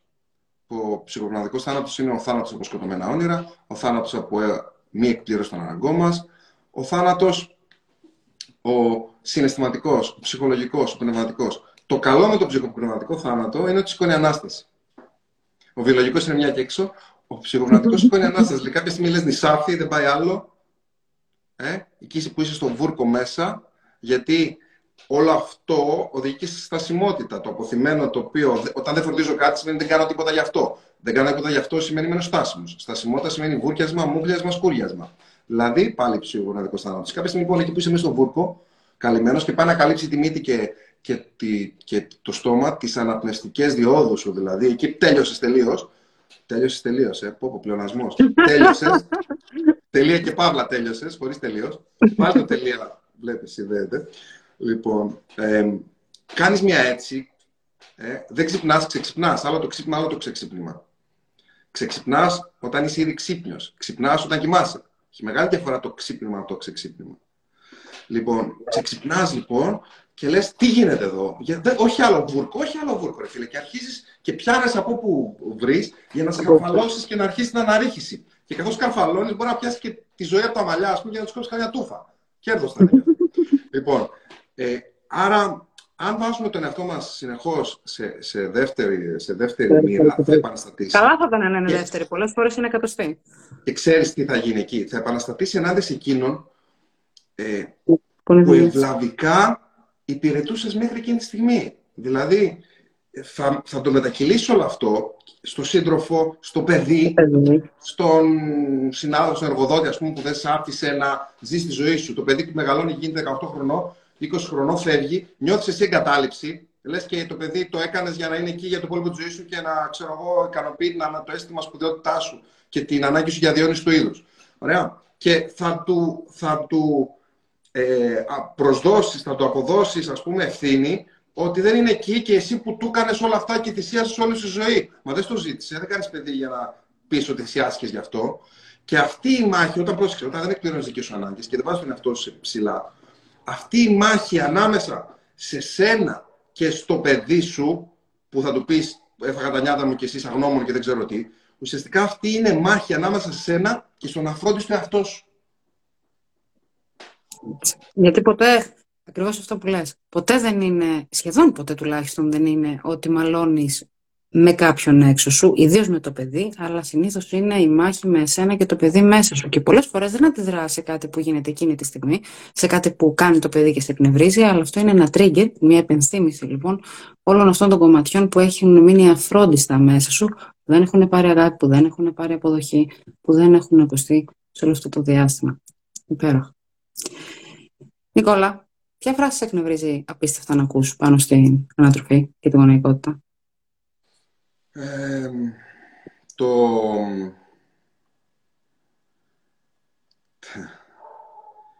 Είναι χειριστικό το παιδί. Ναι, ήμουν σίγουρη. Έχεις... Το έχουμε ξανασυζητήσει αυτό η αλήθεια είναι, ναι. ναι. Πες μου δυο λόγια γι' αυτό. Ε, ώρες, ώρες, ε, δεν ξέρω τι, νιώθω ότι έχεις πάρει το απόσμο το τελευταίο χρόνο και έχεις, ε, και έχεις βγάλει ερωτήσεις από εκεί. Αυτό νιώθω κάποιες φορές η συζήτηση. Δεν ξέρω πόσο μέσα πέφτω ή πόσο έξω. Αλλά, αλλά μ' αρέσει. Σε έχω μελετήσει, έχω μελετήσει. Αυτό, μου αρέσει ο τρόπος που το χειρίζει και το σκέφτεσαι. Ε, κλαίει το παιδί, ας πούμε, και λέμε άστο να κλείνει χειριστικό. Ε, το παιδί είναι χειριστικό. Ε, το παιδί δηλαδή κάνει μια συμφωνία μέσα του, ας πούμε, το διαβολικό παιδί με, το, με τον εαυτό του και λέει τώρα εγώ θα κλάψω, που του έρχεται έτσι αδύρυτα η ανάγκη να κλάψει και δεν μπορεί να το συγκρατήσει έτσι. Και λέει το πεντάχρονο, ας πούμε, τώρα θα κλάψω εγώ σαν τρελός για να αναγκάσω τον πατέρα μου να. Ε, ακόμα και αν γίνεται σε υποσυνείδητο επίπεδο αυτό, δεν μπορούμε να, να, να υπονοήσουμε καν ότι συνειδητά το παιδί θέλει να σε χειριστεί και σου κάνει. Και όταν ακούω αυτό, εδώ τώρα, όταν ακούω ανθρώπους, ας πούμε, να λένε είναι χειριστικό το παιδί, ε, όσο ειδικός και να είσαι, μην μου λες τώρα το παιδί είναι χειριστικό το τρίχρονο, το τετράχρονο, το πεντάχρονο. Ακόμα και αν το αποτέλεσμα της πράξης είναι αυτό. Το παιδί ζητάει αγάπη εκείνη τη στιγμή. Αν ο χειρισμός, αν είναι χειρισμός ότι ζητάει αγάπη, ε, τότε μην μου ονομάζει την ανάγκη του, την κραυγή του για αγάπη χειρισμό. Ονομασέ μου το κάπως αλλιώς. Ξέρω εγώ, δύο δακτορικά έχεις. Μην μου το ονομάζεις χειριστικό. Δεν χρειάζεται. Το τετράχρονο τώρα έχει καταστρώσει συνωμοσία για να μπορέσει να σε φέρει έτσι και να ε, τι, πάρει την αγκαλιά, δώσ' την αγκαλιά. Άλλο η αγκαλιά και η αγάπη που είναι ανεφόρον, άλλο τα όρια. Τη στιγμή που έχεις θυμώσει μαζί του, του δίνεις την αγκαλιά. Δεν γίνεται να του στερείς την αγκαλιά γιατί είναι χειριστικό και ζητάει αγκαλιά. Μα είσαι ηλίθιος. Μόνο που το σκέφτηκες αυτό. του, του στερείς την αγκαλιά, του στερείς την αγάπη για να μην του περάσει επειδή είναι χειριστικό. Δώσ' του την αγκαλιά και μετά βάλ του το όριο τύπου δεν θα δεις, δεν θα κάνεις επειδή φεύγεις έτσι. Ε, αισθάνομαι εγώ με αυτόν τον τρόπο και δεν μπορώ να ανταποκριθώ. Δεν θα σου κάνω τη χάρη αυτή γιατί δεν είναι σωστό για την υγεία σου. Α, δεν έχει σχέση το ένα με το άλλο όμως. Έτσι, το ένα είναι αυτό και το άλλο είναι που, που βλέπω στη, ε, συχνά ως μέθοδο για να ε, πάρει κάποιος το παιδί και να φύγει, όταν το τρίχρονο και το τετράχρονο, είτε στο αεροδρόμιο, είτε στο καφετέρια κτλ. Λέμε πάμε Κωστάκι, πάμε Κωστάκι και το Κωστάκι τρέχει και γράφει τα παλιά τα παπούτσια το μπαμπά και τη μαμά. Γιατί ε, ο εγκέφαλο αυτό μπορεί να κάνει και Γιατί όπως είπες, όπως είπες πριν, ότι ψάχνει το, το όριο, έτσι δεν είναι. Αυτό δεν είναι χειρισμό. Άλλο το ένα, άλλο το άλλο. Δηλαδή μαθαίνω πώς το λιονταράκι παίζει με, το, με τη λιονταρίνα ναι. για να μάθει μέσα από το παιχνίδι το κυνήγι. Έτσι. Ε, μαθαίνει την κοινωνικότητα, την κοινωνικοποίηση, μαθαίνει αντίστοιχα και το ανθρωπάκι εκτός το λιονταράκι. Λοιπόν, όταν λοιπόν θέλω να πάρω το παιδί μου και να φύγω και του λέω, εγώ φεύγω. Και βλέπεις το, το, το τσάκι ή το αγοράκι, ας πούμε. Και εκεί που είναι, α, και φεύγει, προστατεύτηκα δεν κάνει έτσι. Ναι. ναι. Πίσω, και ή κλαίει ή παγώνει είναι αυτό το freeze... Ε, ναι, ε, fight or flight. Θα βάλουμε και το cry μέσα τώρα εδώ. Όχι το freeze, fight, ε, flight μόνο. Παγώνει το παιδί, πραγματικά παγώνει. Και ή κλαίει ή αρχίζει δειλά-δειλά και πηγαίνει γρήγορα-γρήγορα προς την κατεύθυνση που είναι ο γονέας και τι νιώθει τώρα ο, ο γονιός εκείνη τη στιγμή, δυνατός, ότι α, μπράβο μου, κατάφερα και το συνέτησα. Mm. Συνετίστηκε το παιδί. Μα εκείνη τη στιγμή νομίζω, δεν είμαι ξαναλέω πάλι ειδικός, αλλά δεν θέλει και πολύ μυαλό να καταλάβουμε ότι. Και προς, προ, ξέρεις πώς, πώς ε, έχει, έχει, μεγάλη διαφορά το α, πρέπει να φύγουμε ε, και σε περιμένω το σύνορα και από το φεύγω εγώ μήνες εδώ, έτσι δεν είναι. Και είσαι ο παιδί, νιώθει εγκατάλειψη. Η εγκατάλειψη είναι έλλειψη αγάπης. Η εγκατάλειψη, και πάλι το έχω διαβάσει αυτό, έτσι ε, από τους ειδικούς. Η εγκατάλειψη, την εγκατάλειψη του παιδί τη βιώνει ως θάνατο. Είναι παρόμοιο το συνέστημά του. Αν δηλαδή κάποια στιγμή, δεν ξέρω αν το θυμόμαστε, όλοι θα το έχουμε ως σαν εμπειρία. Κάποια στιγμή, εγώ το είχα πάρα πολύ δεν μπορούσα να μείνω καθόλου μόνος μου. Αν για 10 δευτερόλεπτα ο πατέρας μου, ας πούμε, θυμάμαι στη Γερμανία, ήταν μετανάστες οι, οι, οι γονείς μου, ήταν δάσκαλοι σε, σε ελληνογερμανικό σχολείο εκεί. Και μου λέει: Πάω τα σκουπίδια. Αφήνω την πόρτα ανοιχτή, κατεβαίνω τη σκάλα. Είσαι εντάξει, ναι, πρέπει να 4-5 χρονών. Κατεβαίνει, ενώ του είχα πει εντάξει. Και ένιωσα ότι είμαι μόνος μου στον κόσμο. Ή τώρα είχα χαθεί σε ένα εμπορικό και ε, ένιωθα ότι πεθαίνω. Ή mm. θυμάμαι, μόλις είχαμε έρθει και ήμουν Δευτέρα Δημοτικού, μόλις είχαμε έρθει και πήγα γερμανικά. Πήγαινα γερμανικά. Και πάντα ήταν στο καφενείο δίπλα στα γερμανικά και μου περίμενε. Μία μέρα καθυστέρησε, δεν, δεν έκανε στο καφενείο, δεν ξέρω τι, πήγε κάπου, έκανε μια δουλειά. Και πάω και δεν τον βλέπω μέσα και νόμιζα ότι θα πεθάνω. Αυτό το εγώ φεύγω, εσύ μένεις εδώ, θα σε αφήσω, θα σε εγκαταλείψω. Σκέψου πώς μπορεί να γίνει ότι αυτός ο άνθρωπος, πώς θα το έχω εμπιστοσύνη εγώ αύριο. Έτσι. Πώς θα κοιμηθώ το βράδυ και θα ξέρω ότι θα φύγει την ώρα που κοιμάμαι; Και όχι μόνο αυτό, πώς Πώς μπορώ πραγματικά να είμαι αυθεντικός και συνδεδεμένος με αυτόν τον άνθρωπο. Γιατί ουσιαστικά τι γίνεται. Επειδή ακριβώς από την αρχή της ζωής μας παλεύουμε, και αυτό το εξηγεί υπέροχα ο ψυχολόγος Γκομπορ Ματέ, παλεύουμε να ισορροπήσουμε ανάμεσα στο να εκφράσουμε την αυθεντικότητά μας και στο να διατηρήσουμε τους δεσμούς μας. Τους συναισθηματικούς, ψυχικούς δεσμούς που έχουμε με τους φροντιστές μας. Όταν λοιπόν κάθε φορά που θέλω να κάνεις κάτι για μένα, αποτραβιά, αποτραβιέμαι και παίρνω τη σχέση μου σαν λύτρο από σένα και την αγάπη μου, τι σου μαθαίνω; Ότι δεν μπορείς να είσαι αυθεντικός. Ότι προκειμένου να έχεις αυτή τη σχέση μαζί μου, πρέπει να καταπιέσεις τα πάντα, όλα όσα είσαι εσύ. Και άρα αυτό πώς μπορεί μετά να γίνει μια υγιής προσωπικότητα, πώς μπορεί αυτό να έχει ένα καλό αποτέλεσμα. Και όχι μόνο αυτό. Το δεύτερο κομμάτι είναι ότι και το παράδοξο που πολλές φορές κάνουμε είτε συνειδητά είτε συνείδητα, δεν είναι ότι το κάνουμε πάντα για κακό, αλλά επαναλαμβάνουμε όπως είπαμε με αυτούς τους φαύλους κύκλους. Ότι συνετίζουμε, με το, συνετίζουμε το παιδί με έναν τρόπο που το απαγορεύουμε να συνετίσει άλλους. Δηλαδή, παίζουν δύο παιδάκια. Το ένα με τα τρένα, ας πούμε. Και το ένα παιδάκι τραβάει το τρενάκι από το άλλο. Και πας εκεί και το κάνει. Μην το ξανακάνει αυτό. Μην ξανατραβήξεις, μην ξαναχτυπήσεις. Και μόλις το χτύπησες. Εγώ δεν καταλαβαίνω ποτέ, ακόμα και βιβλία να μην έχεις διαβάσει και με την γονεϊκότητα να μην έχεις ασχοληθεί. Πώς μπορείς να απαιτείς, Μη μου φωνάζεις, λες και φωνάζεις εσύ. Και εμείς το κάνουμε. Μη μου φωνάζεις εμένα. Αυτό ακριβώ. Και, θα πω, και το λέω και με βάζω και εμένα μέσα. Και εσένα και όλοι. Όλοι το κάνουμε. Όλοι έχουμε πέσει από την παγίδα, έτσι. Όλοι πέφτουμε εκεί. Το θέμα είναι να το συνειδητοποιούμε. Για μένα το πιο σημαντικό είναι αυτό. Έρχονται γονείς και μου λένε, ξέρω εγώ, καμιά φορά όταν τυχαίνει να, να πω κάποια πράγματα σε σχέση με τα παιδιά κτλ. Και μου λένε πω, πώ τα λάθη έχω κάνει, κύριε Σμενάγιο. Λέω, τα ήξερες, ότι ήξερες σχέση με τα λάθη. Ναι. Όχι. Όπως εγώ δεν ήξερα ότι ήταν λάθος ε, η τεχνική ύπνο συγκεκριμένη. Ε, λάθος είναι κάτι όταν το γνωρίζεις και το επαναλαμβάνεις. Οπότε δεν μπορείς να έχεις τύψει για κάτι το οποίο τότε δεν, είχε, δεν ήξερες καν ότι είναι λάθος. Εδώ να σε ρωτήσω κάτι, να σε ρωτήσω, Παύλα, να μπούμε στη συζήτηση. Μου, μου επιτρέψεις, μπορείς να, εγώ θα το ξεχάσω αν δεν, δεν έχω να σωματάρα να σημειώνω, είδες. Ε, ότι σε σχέση με αυτό που είπες πριν, που είναι πάρα, πάρα πολύ σωστό, ε, όταν αντίστοιχα έρχεται το παιδί και μας λέει, γιατί μια περίπτωση bullying, ας πούμε, mm. που το να μας το πει είναι πάρα πολύ δύσκολο. Mm. Θέλει, ευτυχώς ο Γρηγόρης μιλάει. Ο Αλκίνος ακόμα δεν ξέρω, δεν να σου πω 100%. Δεν έχει τύχει κάτι να. Mm. Ε, ε, το μόνο που πολύ ξεκάθαρα ε, στην αρχή της χρονιάς, επειδή πήγε δεύτερη φορά στο σχολείο του, αλλά ε, ουσιαστικά σαν άλλαξε τάξη, φύγανε πάρα πολλά παιδιά και ήρθαν άλλα. Ναι. Ήταν σαν να πάει σε καινούριο σχολείο με καινούργια δασκάλα και δεν ήθελε να πάει σχολείο. Ε, πέ, πέρυσι στο πρόνηπιο, προ-προνήπιο, δεν είμαι σίγουρος γι' αυτό, την πρώτη φορά τέλος πάντων που πήγε, τα μπερδεύω αυτά. Ε, είχε καλύτερη προσαρμογή, πιο εύκολη προσαρμογή από τη δεύτερη χρονιά. Η δεύτερη χρονιά ουσιαστικά ήταν ε, όλα καινούργια, ε, γιατί άλλη δασκάλα και μόνο τρία-τέσσερα παιδιά αυτά που ήταν. Οπότε αυτό μας το επικοινώνησε πάρα πολύ έντονα. Πάρα πολύ έντονα ο Γρηγόρης τις περισσότερες φορές ε, από ό,τι έχουμε δει έρχεται και μας λέει ας πούμε ε, κάποιες περιπτώσεις ε, που έχει δυσκολευτεί, κάποιο παιδάκι που τον πειράζει, ε, κάτι που δεν του άρεσε με τη δασκάλα και το καθεξής. Ευτυχώς μας το λέει. Αν τη στιγμή λοιπόν που α, μας λέει κάτι το οποίο έκανε, το οποίο α, ας πούμε δεν είναι σωστό κατά την ε, άποψη των ενηλίκων. Ωραία. Mm. Τον μαλώσουμε το παιδί έντονα ουσιαστικά του μαθαίνουμε να μην μας ξαναπεί ποτέ τίποτα που υποθέτει ότι δεν θα μας αρέσει.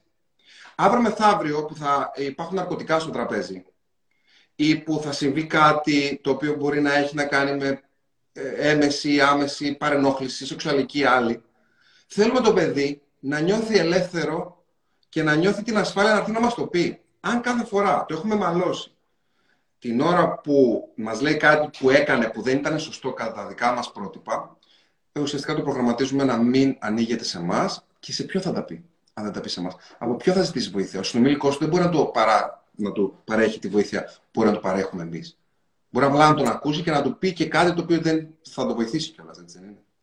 Αυτό νομίζω είναι πάρα πολύ ε, ε, σημαντικό να, να το πούμε, γιατί πάλι όλοι έχουμε, έχουμε μπει σε αυτό το, έχουμε πέσει σε αυτή την παγίδα. Χθες, ε, νομίζω ότι έχει, έχει αξία να, να σου λέω πράγματα από την. Εννοείται, εννοείται, εννοείται. Ε, Χθες ε, πήγαν η Εύα, ο Γρηγόρης και ο Αλκίνος και ντύθηκαν με λυσάκια και μπήκαν μέσα στην παρέλαση. Στην παρέλαση το λέμε, στο, στο... Άντε, με τις απόκριες λες. Απόκριες παρέλαση. Ναι, ναι, ναι, ναι, ναι. παρέλαση, παρέλαση. Ο Γρηγόρης είναι στους προσκόπους, μπήκε στους προσκόπους mm-hmm. και λέει θέλει, θέλει, θέλουμε να έρθει ένας γονέας μαζί. Δίθηκε και η Εύα Μελισσούλα και πήρε και τον Αλκίνο μαζί, του βάλε και εκείνο ένα αυτό, κάτι φτεράκι και τα λοιπά και πήγανε και τρεις. Κάποια στιγμή ο Γρηγόρης είναι 10 χρόνια πια, έχει μεγαλώσει. Δηλαδή, πρώτη φορά φέτος ε, είπε τα κάλαντα και πήγε μόνος του και πέρασε δρόμους. Και μέχρι πέρυσι δεν περνούσε δρόμους. Είχαμε και εμείς τη δυσκολία, ξέρεις, με το ατύχημα κτλ. Δεν περνούσε λεωφόρα, ας πούμε, έστω από διάβαση ή από α, ε, φανάρια κτλ. Φέτος είπαμε ναι. Τώρα είναι ώρα να πας με τους φίλους, να πεις τα κάλαντα, σου έχουμε εμπιστοσύνη, να προσέχεις κτλ. Um, κάποια στιγμή λοιπόν ο Γρηγόρης βρήκε ένα παιδάκι από εκεί και λένε πάμε, αυτό λέει μαμά, πάμε, πάμε λίγο με το, δεν ξέρω το όνομά του, πιο πέρα. Τους έβλεπε η Εύα, μέχρι που κάποια στιγμή μπήκε ένα, ε, ένα όχημα, τόσο μεγάλα, τα μεγάλα αυτά του καραβαλιού, μπροστά τους και όταν έφυγε το όχημα, τα παιδιά δεν ήταν πια στο οπτικό της πεδίο. Είναι τελείως ταινία η φάση αυτή. Έτσι. Ξέρεις, αυτό που ναι, ναι, ναι, το λεωφορείο και το παρακολουθείς, λες τον έχω, φεύγει και λες τι έγινε. Μπήκε μέσα στο λεωφορείο, τι παίχτηκε τώρα. Λοιπόν, ε, γυρίσαμε μετά από 20 λεπτά. Είχαν ανησυχήσει και οι δύο γονείς, η Εύα και η μαμά του παιδιού κτλ. Ε, εντάξει, το είπανε στους ε, εκεί, ξέρεις τι, μήπως έχει πάει στα μελισσάκια από κάτω, γιατί ήταν και κάποια άλλα μελισσάκια λίγο πιο κάτω κτλ. Υπήρχε ανησυχία, το καταλαβαίνεις ότι ακόμα και να το έχει εμπιστοσύνη, σε ένα χαμό τέτοιο, αυτά τα 10, 15, 20 λεπτά είναι χαοτικά. Ναι. Ε, δεν το λέω για να ευλογήσω τα γένια μας, το λέω σε ένα δικαιολογικό γεγονός, απλά για να βοηθήσει τη συζήτηση. Ε, όπως λέω την πλακία που κάναμε, λέω και έτσι κάτι το οποίο εγώ το χάρηκα, ας πούμε, το έκανε η Εύα. Ναι. Όταν ήρθαν τα παιδιά, η, η μαμά του άλλου παιδιού ε, τον πιάνει το σβέρκο και του λέει «Πού ήσουν ρε» το σβέρκο, ε, έντονα έτσι. Και ε, η, η Εύα έβιασε τα κλάματα, τον αγκάλιασε και λέει πόσο χαίρομαι που, που, που σε, που σε ε, ανησύχησα πάρα πολύ, στεναχωρήθηκα πάρα πολύ, φοβήθηκα ότι μπορεί να σε είχα χάσει. Συγγνώμη, μαμά, έχεις δίκιο κτλ. Ε, ε, ε, εξέφρασε το συνέστημά της με ειλικρίνεια.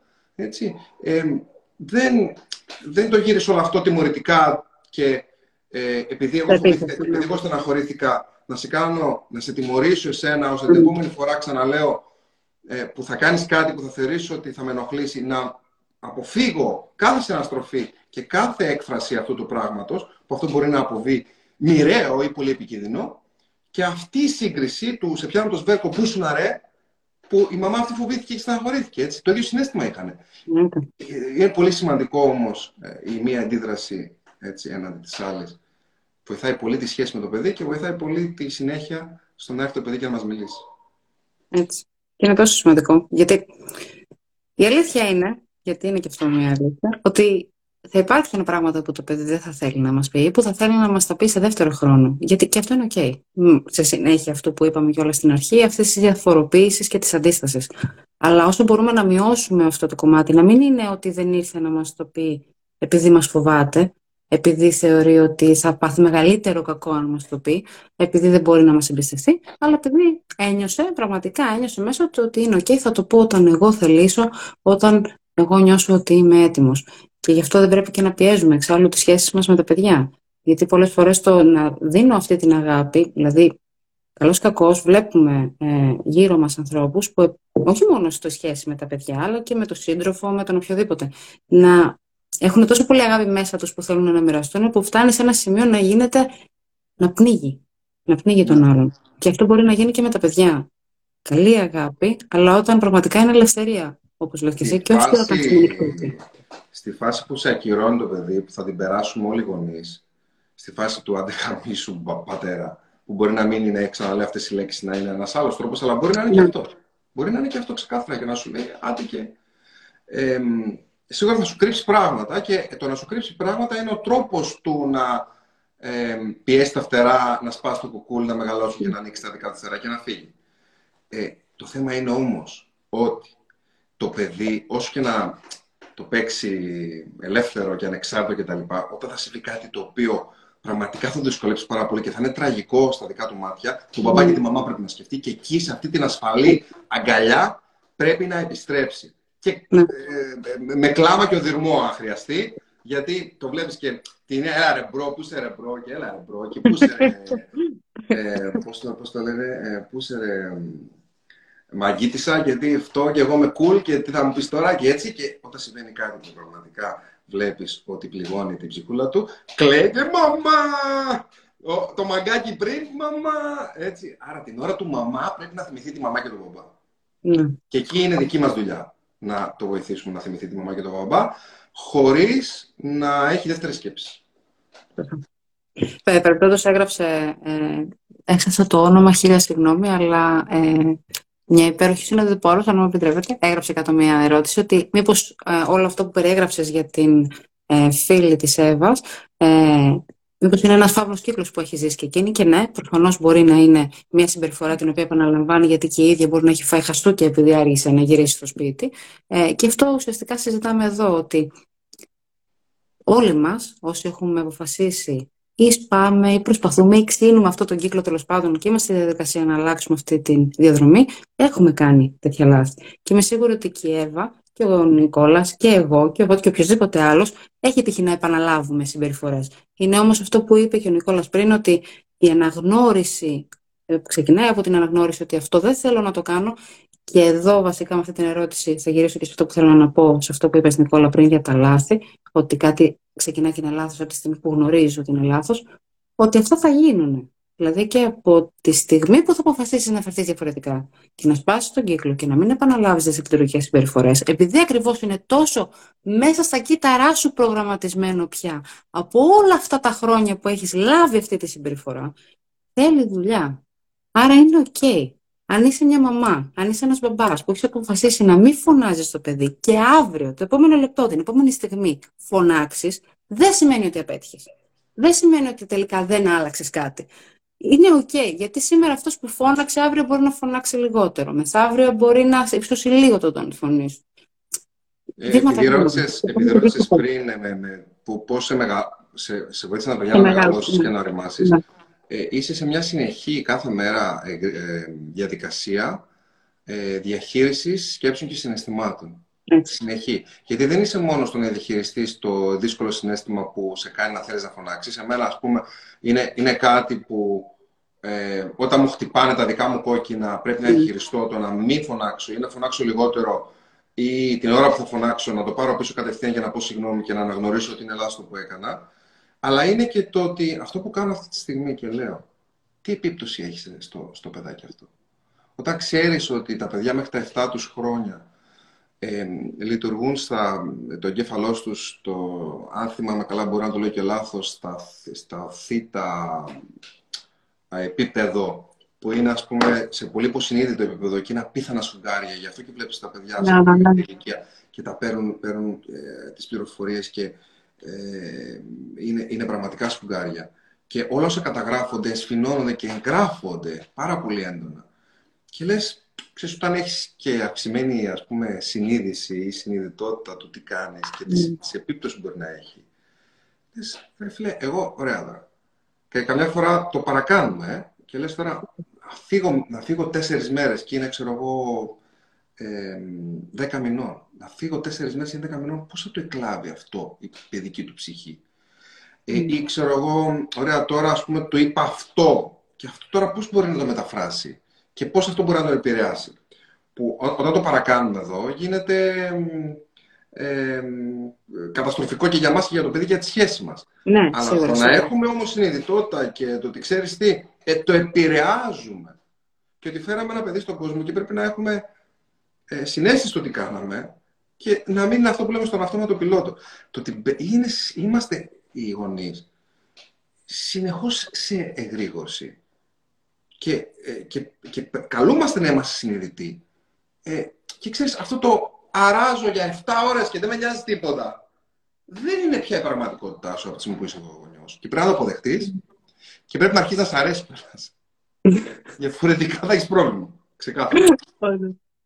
Ναι, ξέ, ξέρεις όμως που οφείλεται πολλές φορές και όλο αυτό. Όχι πάντα, αλλά ο τρόπος που που μαθαίνουν οι γονείς πριν γίνουν γονείς για το τι είναι γονεϊκότητα είναι από εικόνες οι οποίες δεν είναι η πραγματικότητα. Και αυτό τι μπορεί να είναι. Μπορεί να είναι τα social. Μπορεί να είναι ο τρόπος που δείχνουν οι άνθρωποι τη ζωή τους τα τέλεια σπίτια, τα μπέζ δωμάτια με τα συμμαζεμένα τραπέζια και ωραία ε, ξέρεις, ζωγραφίες στον τοίχο και όλα συμμαζεμένα. Ή ακόμα και από το ίδιο μας το σπίτι. Ακόμα και το ίδιο στο σπίτι. Δεν είναι μόνο το Instagram ή το Facebook ή το TikTok που μπορεί να μας δείξει μια πραγματικότητα που δεν είναι πραγματικότητα, αλλά μπορεί να είναι και η δικιά μας, οι δικές μας μνήμες από μια μαμά που πάντα ήταν όλα στο σπίτι στρωμένα τέλεια, ένα μπαμπά που πάντα δεν αποτύχαινε σε τίποτα. Και όλοι αυτοί οι ρόλοι που βλέπουμε στους άλλους, που ουσιαστικά δεν αντανακλούν την πραγματικότητα, που ερχόμαστε και καλούμαστε να αντιμετωπίσουμε όταν γινόμαστε γονείς. Για το σώμα μας για να είμαι γυναίκα και περιμένει μέσα σε όλος ο κόσμος γύρω της και η ίδια να επιστρέψει σε ένα σώμα που είχε πριν στο τσακ. Ένας πατέρας το ίδιο στα συναισθήματά του να μπορεί να χειριστεί τα πάντα, να είναι και σύντροφος καλός, να είναι και πατέρας καλός, να είναι και εργαζόμενος καλός. Να... Όλοι καλούμαστε να, να μπούμε σε παπούτσια που δεν μας ταιριάζουν, γιατί δεν είναι πραγματικότητα. Τα λες πολύ σωστά. Εγώ το μόνο που μπορώ να κάνω είναι να τα πω με άλλο τρόπο, με το, το δικό μου τρόπο. Δηλαδή αυτά τα ρούχα που δεν μας κάνουν, που άλλοι μας φόρεσαν και δεν επιλέξαμε. Δηλαδή πας ας πούμε, σε ένα μαγαζί, πρέπει να επιλέξεις αυτό που σου αρέσει. Έτσι. Εμείς παίρνουμε τα ρούχα που μας έχουν υποδείξει, τα βάζουμε, δεν είναι το χρώμα που μας αρέσει, δεν είναι το σχέδιο, το στυλ που μας αρέσει και όχι μόνο αυτό δεν μας κάνουν κιόλας. Μας πέφτουν ή πολύ μικρά ή πολύ μεγάλα. Και σε όλα αυτά ας βάλουμε αυτά που, τη δουλειά που μας έχουν πει ότι πρέπει να κάνουμε για να είμαστε επιτυχημένοι, ε, τη σεξουαλικότητα πρέπει να έχουμε για να είμαστε κανονικοί, φυσιολογικοί. Α, και η σεξουαλικότητα δεν είναι μόνο να είμαι ομοφυλόφιλος ή ετεροφυλόφιλος ή τρανς. Είναι και να είμαι, ας πούμε, με, ε, είμαι έτσι αν είμαι με πολλούς συντρόφους, είμαι αλλιώς αν είμαι με... Ε, δηλαδή, ξέρεις, και ο καθένας στο, στο ετεροφυλόφιλος ή ομοφυλόφιλος, στο, στο πώς θα χειριστεί... Να το πάω στο υποτίθεται για το, το κανονικό ο, ο, ο στο αν θα είναι με έναν ή πολλούς, και αυτό είναι τύψη και με στερεοτυπικό ή, ή ας πούμε τι, μόνο έναν ε, έχεις, έχεις γνωρίσει και παντρευτικές τόσο νωρίς; Ρόλος, ναι. αυτός πάλι ρούχο που, με, μου βάζεις εσύ. Mm. Ή, συγγνώμη, έχεις πάει με τόσους και ε, είναι δυνατόν και τι θα πει ο κόσμος. Βρεχέσαι μας. Άσε με να, να επιλέξω εγώ το δικό μου ρουλο, ε, ε, ρούχο. Μάλλον δεν με νοιάζει να με αφήσεις. Δεν θα ζητήσω την άδειά σου για να επιλέξω το ρούχο που εμένα μου κάνει και είναι το δικό μου στυλ. Βλέπεις το Λάκη Γαβαλά, το φίλο μου. Έτσι. Που ένας από τους λόγους που, που τον κάλεσα στη σειρά συνεντεύξεων, η αλήθεια τους, ήταν ότι ο τύπος είναι. Δεν, δεν μασάει τίποτα. Μου βγήκε προχθές μια φωτογραφία με ένα τακούνι δεκάποντο. λοιπόν, και ε, βάζει και τη φωτογραφία δίπλα όπου είναι ένας οίκος τρελός που, που τον έχει αντιγράψει, έχει εμπνευστεί από αυτόν ή τυχαία έκανε το ίδιο. Και ποτέ ο Λάκης δεν γυρνάει και λέει, με αντέγραψαν. Τι γυρνάει και λέει, Σύμπα, σε ευχαριστώ. Κάτι που εγώ που έκανα το 1994 ή κάτι που έκανα, ξέρω εγώ, πριν 6 μήνες ή πριν 3 χρόνια. Ε, αυτοί το κάνουν τώρα. Σύμπα, σε ευχαριστώ, ας πούμε. Είμαι μπροστά σε να λέει με τον δικό του τρόπο, έτσι δεν είναι. Φοράει το ρούχο εντελώς έξω από τη σύμβαση που αυτός θέλει. Κυριολεκτικά το ρούχο. Έτσι. Ε, καταλαβαίνουμε ότι αυτό είναι ένας συμβολισμός που χρησιμοποιώ αυτή τη στιγμή. Ναι.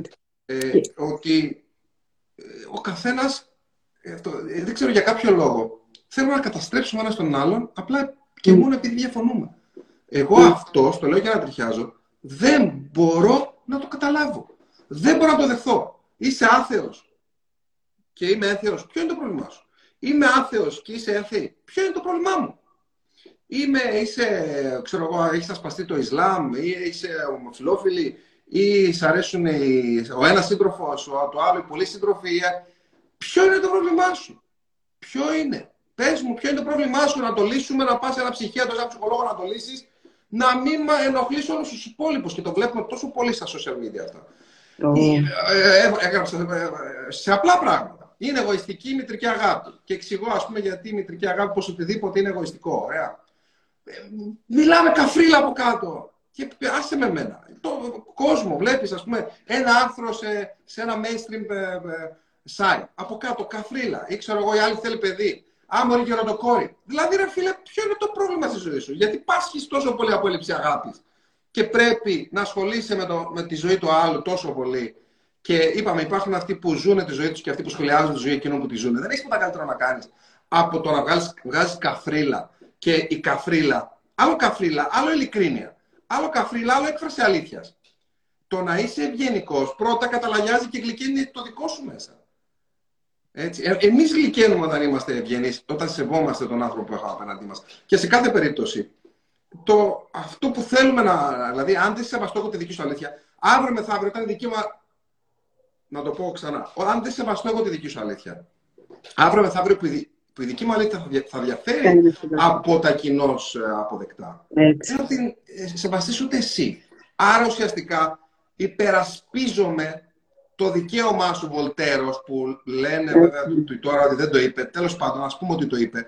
Υπερασπίζομαι το δικαίωμά σου ελεύθερα να εκφράζεις τη σκέψη σου και την αλήθεια σου μέχρι τελευταίας ρανίδες του αίματός μου. Ακόμα και αν διαφωνώ με αυτή. Εντάξει, και ας μην είναι τελευταίε, μέχρι τελευταίας ραϊδα στο αίματό μου. Α μην είναι θυσιαστή, μην θυσιαστείς για την αλήθεια μου. Τουλάχιστον μην με πυροβολείς. Γιατί διαφέρει η δική μου αλήθεια από τη δική σου. Ε, Πώς να το πω δηλαδή διαφορετικά; Με καταλαβαίνεις ότι έχοντας γράψει ένα βιβλίο Για την αλήθεια, αυτά τα θέματα και παλεύοντας με αυτά τα θέματα εδώ και χρόνια, μπουτώντα αυτή την έννοια, είναι, ε, μου βγαίνει πολύ έντονα. Ότι ε, σέβομαι την αλήθεια, δεν σημαίνει την εστερνίζομαι. Mm. Μπορώ να τη σέβομαι χωρίς να την εστερνίζομαι. Ε, αυτή είναι η άποψή σου, με αυτή είναι η άποψή μου. Αν έχουμε κοινό σημείο τομής, το βρίσκουμε μέχρι εκεί.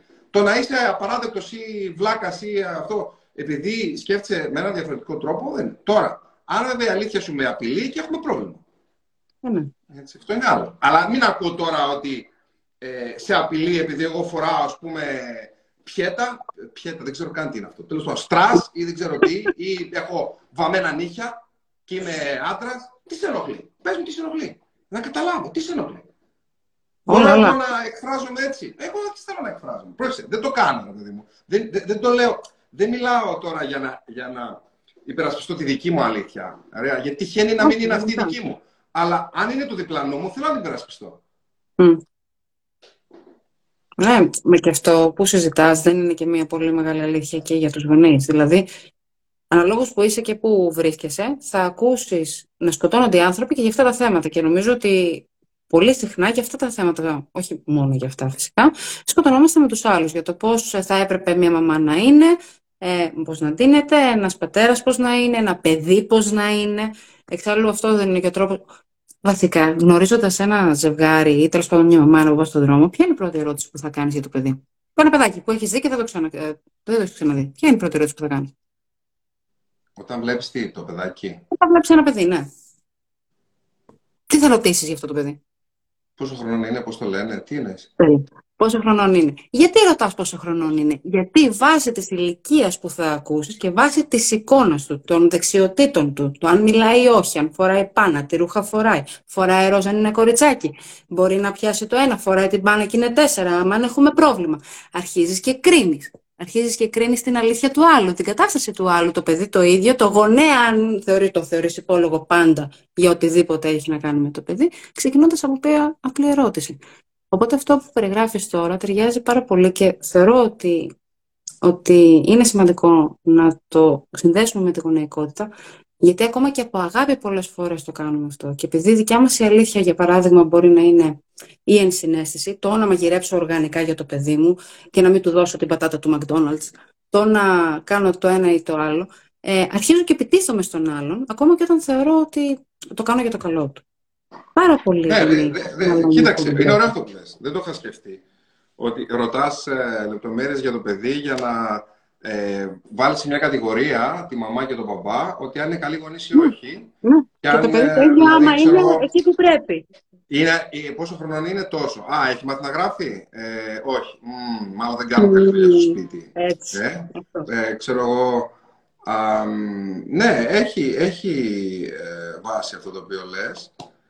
Και το να το συνειδητοποιήσουμε, είπαμε, είναι βασικό στατικό του να μπορέσουμε να κάνουμε κάτι γι' αυτό. Δεν θα τα λύσουμε όλα. Έτσι, είναι ξεκάθαρο δεν θα τα λύσουμε όλα. Κάθε ένας από εμάς κουβαλάει τα τραύματά του, τις δυσκολίες, τα προβλήματά του. Ε, το καλύτερο που μπορούμε να κάνουμε είναι να μην τα α, πετάμε στη μούρη του άλλου τα δικά μας τραύματα και τις δικές μας δυσκολίες, να μην ε, γινόμαστε μη παραγωγικοί δηλαδή και ε, ίσα ίσα κακοποιητικοί για τους ανθρώπους απέναντί μας. Ε, δεν θα τα λύσουμε όλα, αλλά όσο περισσότερο συνειδητοποιούμε αυτό που μας συμβαίνει, νομίζω τόσο καλύτερα εμείς το τοποθετούμε μέσα μας και νιώθουμε εμείς καλύτερα και αυτό βγαίνει προς τα έξω. Μετά ε, ε, επι, επικοινωνείται με κάποιον τρόπο. Έτσι. Νομίζω ότι και με αυτό θα ήθελα... Ε, έχουμε πάει δύο ώρες, όχι, μια μισή ώρα. Μια μισή ώρα. Και έχω να σε ρωτήσω άλλα χίλια πράγματα και να ακούσω άλλα χίλια πράγματα και είμαι σίγουρη ότι όλοι, αλλά κάποια στιγμή όλα τα ωραία τελειώνουν. ε, το, αυτό που θα ήθελα να, να τελειώσουμε εδώ είναι, ε, το αναφέραμε στιγμιαία πιο πριν, αλλά πραγματικά θεωρώ ότι είναι ένα από τα πιο όμορφα πράγματα που έχεις γράψει. Είναι στην αλήθεια για όσους την έχετε. Ε, στη σελίδα 364 με, με 367, ουσιαστικά ο Νικόλας εκεί μιλάει για, το, για την ευθύνη.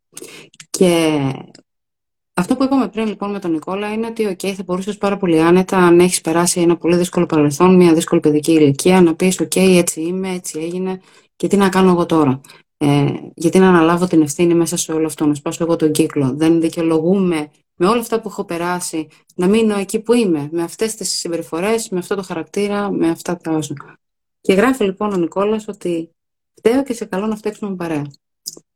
Και θέλω να μας μιλήσει γι' αυτό, κλείνοντας. Γιατί να αναλάβουμε την ευθύνη; Γιατί; Σε, κα... σε, καλό να φταίξουμε παρέα. Ναι. ναι. Ε... Πάμε σε μας να φταίξουμε παρέα, λοιπόν. Θέλω να φταίξουμε παρέα. Θέλεις και εσύ να φταίξουμε παρέα. Δηλαδή, αλλιώς πώς... Ε, ε, ξέρεις, εμένα μου αρέσουν utopίες. Mm. Δεν ξέρω. πάντα με, με τραβούσαν Μέλκιαν πάρα πολύ.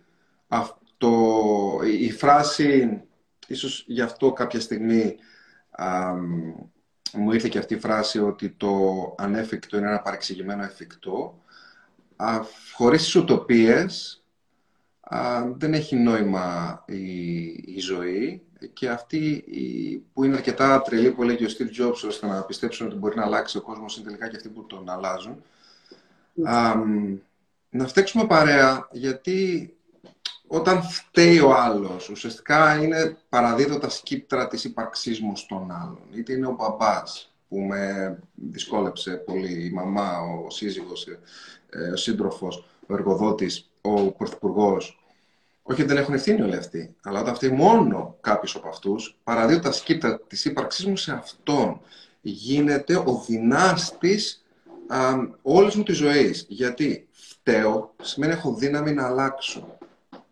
Και το φταίω τι είναι. Ναι, ναι, μεν δυσκολευτικά, αλλά το φίλτρο για το πώς θα μετατρέψω αυτή τη δυσκολία και τι τελικά πρόσημο θα έχει αυτή και πώς θα βγει προς τα έξω, ε, περνάει από εμένα. Βλέπουμε ανθρώπους που είναι στα καλή, θεωρητικά ε, σε μια βέλτιστη συνθήκη και είναι μέσα στη μιζέρια και βλέπεις ανθρώπους οι οποίοι έχουν κακοποιηθεί, οι οποίοι έχουν περάσει τραγικά συμβάντα, έχουν χάσει τους δικούς τους, έχουν, έχουν, έχουν και βλέπεις ότι βοηθούν άλλους ανθρώπους ε, που έχουν περάσει τα ίδια για να τα αντιμετωπίσουν ή για να μην τα περάσουν ξανά. Και το έχουν κάνει, έχουν κάνει ε, λουλούδι που ανθίζει και βοδιάζει mm τον Βούρκο. Μέσα από εκεί δηλαδή προέκυψε και ξεπίδησε το λουλούδι αυτό. Άρα λοιπόν φταίω σημαίνει έχω δύναμη, μπορώ να αλλάξω και αφού μπορώ να αλλάξω μια συνθήκη μπορώ να φέρω μια όμορφη συνθήκη στην πραγματικότητά μου και μόνο αν αναλάβουμε την ευθύνη όλοι μας για αυτό το οποίο συμβαίνει, ακόμα και αυτό το οποίο ε, θεωρητικά, ξέρεις, εγώ νιώθω ευθύνη ακόμα και για αυτά τα οποία δεν ορίζω καθόλου. Ε, νιώθω ευθύνη που υπάρχει κακία εκεί έξω. Νιώθω ευθύνη που, που ως ανθρωπότητα, ως κομμάτι της ανθρωπότητας, που υπάρχουν άνθρωποι που βιάζουν παιδιά. Νιώθω ευθύνη για αυτό το πράγμα. Ε, και ξέρεις, όσο μεγαλώνει ο βαθμός της συνέστησης, τόσο δυσκολεύεσαι να διαχειριστείς και το συνέστημά σου. Δηλαδή, όταν νιώθεις ευθύνη για όλα όσα συμβαίνει εκεί έξω, ναι. δυσκολεύεσαι πολύ στην καθημερινότητά σου. Αλλά είναι μια ευθύνη η οποία είναι γλυκιά είναι μια ευθύνη που, πώς να σου πω ρε παιδί μου, σε κάνει και νιώθεις ότι είσαι ζωντανός, είσαι πραγματικά άνθρωπος και ότι έχεις ε, ε, ένα λόγο να, να προσπαθήσεις να αλλάξεις τα πράγματα εκεί έξω, έστω ένα χιλιοστό, αλλάζοντας εσένα πρώτα εκεί μέσα. Υπό αυτή την έννοια λοιπόν σας καλώ να φταίξουμε μαζί, ε, γιατί έχει την αξία το αυτό, είναι ωραίο να φταίς, ε, και όταν όλοι ναι. φταίμε, τότε αλλάζει κάτι. Όταν φταίει μόνο, ξέρεις, και αυτό είναι το ίδιο και σε μια σχέση, σε ένα ζευγάρι. Όταν φταίει ένας από τους δύο mm. τότε αυτός mm. που, που αναλαμβάνει την ευθύνη νιώθει άσχημα και πάνω σου για πέρα ξέρεις τι λέει. Δεν πάει στο αυτό. Ε, σταματάω και εγώ να αναλαμβάνω την ευθύνη και γίνεται όλη η φάση μπουρλότου. Όταν φταίνει και οι δύο, τότε βρίσκουμε μέση λύση, βρίσκουμε χρυσή τομή. Βάλτε αυτό, κάντε το αναγωγική στην κοινωνία. Βρίσκουμε μέση λύση, βρίσκουμε χρυσή τομή. Λέμε και οι δύο συγγνώμη και είναι πολύ μαγικό το να λένε ε, ε, ε, εκφράζουμε ειλικρινή συγγνώμη και οι δύο σε μια συνθήκη και σε μια δυσκολία όπου φταίξανε και οι δύο. Όταν μόνο ο ένας αναλάβει την ευθύνη, υπάρχει πρόβλημα στη σχέση. Όταν και οι δύο αναλάβουν την ευθύνη που τους αναλογεί, τότε υπάρχει και λύση. Αυτό λοιπόν είναι πολύ σημαντικό να το κάνουμε σε μια συζήτηση, να το κάνουμε σε μια ομάδα, να το κάνουμε στη γειτονιά, να το κάνουμε στη κοινωνία. Και όταν βλέπουμε κάτι το οποίο δεν πραγματώνει τις αξίες μας, κάτι το οποίο μας κάνει και νιώθουμε ακούγοντα, στείνοντας αυτή την ψυχή, ένα συνέστημα το οποίο είναι μήνυμα, φωνάζει ότι κάτι εδώ συμβαίνει που δεν είναι καλό, σωστό, όμορφο, ηθικό. να μην μένουμε αμέτωχοι. Ό,τι και αν σημαίνει αυτό. Μπορεί να είναι γιατί κάποιος ε, γονιός ε, χτυπάει το παιδί του και το ακούμε από τη διπλανή πόρτα στην πολυκατοικία. Μπορεί να είναι γιατί, ξέρω εγώ, υπάρχει μια λακκούβα, να, ε, με το, όχι με το συμπάθειο, να κανονικά, κυριολεκτικά, λοιπόν, χωρίς συμπάθειο, που είναι, ξέρω εγώ, δύο εβδομάδες εκεί και πρέπει κάπως να, να, να λάβει την ευθύνη να πάρει το τηλέφωνο πούμε, και να ειδοποιήσει το Δήμο, γιατί και εκείνοι μπορεί να μην μπορούν να εντοπίζουν κάθε λακκούβα που υπάρχει ε, ανά πάσα στιγμή σε μια μεγάλη πόλη. Ε, ή ε, κάποια στιγμή που φερθήκαμε απότομα στο μωρό μας, στο παιδί μας και πρέπει να λάβουμε ευθύνη και να πούμε συγγνώμη αγάπη μου, ήταν λάθος το που έκανα. Ε, συγγνώμη σημαίνει ειλικρινής προσπάθεια να μην επαναλάβω τη συμπεριφορά που έκανε ε, την ε, συγγνώμη απαραίτητη. Έτσι, άρα θα προσπαθήσω, μπορεί να μου ξανασυμβεί, αλλά θα προσπαθήσω με όλη μου δυνάμεις να μην το ξανακάνω και είμαι εδώ για σένα. Για να μάθουμε και στο παιδί, να μάθουμε και στον γείτονα, να μάθουμε στον εαυτό μας πρώτα και μετά σε όλους όσοι επηρεάζονται από εμάς, ε, μέσα από το παράδειγμά μας, ε, τι είναι αυτό το οποίο, ε, όχι μόνο να το λέμε, τι είναι αυτό το οποίο έχει αξία τελικά. Αναλαμβάνουν ευθύνη, ε, το επόμενο στάδιο είναι η πράξη που θα φέρει το αποτέλεσμα. Υπέροχα. Ευχαριστούμε πάρα, πάρα πολύ, Νικόλα. Ε, Εγώ σε ευχαριστώ. Θέλω να σου πω ένα μεγάλο μπράβο. Εγώ είμαι πάρα πολύ περήφανος που συνεργαζόμαστε, που, που δέχτηκες να είσαι διευθύντρια της Island of Man Children Academy ε, για όλη αυτή τη δουλειά που κάνεις και με τα παιδιά και με τους γονείς και με τους εκπαιδευτικούς. Και νιώθω πολύ ασφάλεια που έχεις αναλάβει εσύ αυτόν τον ρόλο. Μαθαίνω από σένα. Ε, καλή αρχή και στο, σε αυτή τη σειρά των συνεντεύξεων. Εννοείται ότι θα ήμουν εκεί. Ε, για σένα ε, και γιατί το απολαμβάνω, αλλά και γιατί θέλω να σε στηρίξω μόνος τις ε, δυνάμεις, γιατί θεωρώ ότι επιτελείς έργο και ότι πρέπει αυτό να πάει παραπέρα. Έχεις κάνει και εξαιρετική δουλειά και στον Τυρίνο, στο παραμύθι, στο εκπαιδευτικό πρόγραμμα, που ουσιαστικά ε, είναι δική σου δημιουργία, το εκπαιδευτικό πρόγραμμα που είναι βασισμένο στο παραμύθι, που και πάρα πολλά σχολεία έχουν ενδιαφερθεί και το mm. παίρνουν ιδέες από αυτό και υπάρχει ελεύθερο, μπορεί οποιοδήποτε να το να το κατεβάσει στον υπολογιστή του ελεύθερα, αν μπει απλά στο site στο islandofman.gr και ε, καλή δημιουργική συνέχεια, φιλιά στον αγαπημένο μου το Φώτη, στα υπέροχα μωρά, μωρά σου, στην Ιωάννα και στη Βέρα. Πες στη Βέρα και εγώ ανυπομονώ να τη δω. Ναι, εννοείται, να ξέρεις ότι ήθελε παιδιά, ήθελε να είναι στο live. Ε, είστε λίγο μακριά, αλλά ευκαιρία να έρθουμε εμείς. Ευκαιρία να δείτε και τα βόρεια. Ευκαιρία εδώ. Ε, μου δεν θα μπορούσα να, να έχω κάποιον άλλον για αρχή. Ε, πέρα από έναν άνθρωπο που έχει βοηθήσει τόσο πολύ να κάνω αυτή την αρχή, να, να εκπληρώσω το όραμά μου και το σκοπό της ζωής μου, με βοήθησε να το βρω ως ένα βαθμό εξάλλου, γιατί έχω βγει και εγώ από αυτές τις ακαδημίες. Δεν θα μπορούσα να έχω άλλον εδώ. Ε, πραγματικά σε ευχαριστώ για όλα όσα μοιράστηκε σήμερα μαζί μας σε αυτό το πλαίσιο, γιατί θεωρώ ότι αυτά που λες είναι για να... Εξάλλου το έχω κάνει με το να σου προτείνω να συνεργαστούμε. Θεωρώ αυτό που λες ότι πρέπει να φτάσουν και σε αυτό το γκρουπ ανθρώπων, σε όλους εννοείται, αλλά ιδίως με αυτόν τον τρόπο έτσι ώστε να μπορέσουμε να σπάσουμε αυτό το φαύλο κύκλο όλοι μαζί. Σας ευχαριστώ πολύ για όλα όσα κάνεις για όλους μας. Και ευχαριστώ όλους εσάς που ήσασταν μαζί μας και όσους μας βλέπετε ετεροφρονισμένα. Ευχαριστώ πάρα πολύ που ήσασταν και είστε εδώ. Την επόμενη φορά λοιπόν, τα ξαναλέμε. Καληνύχτα.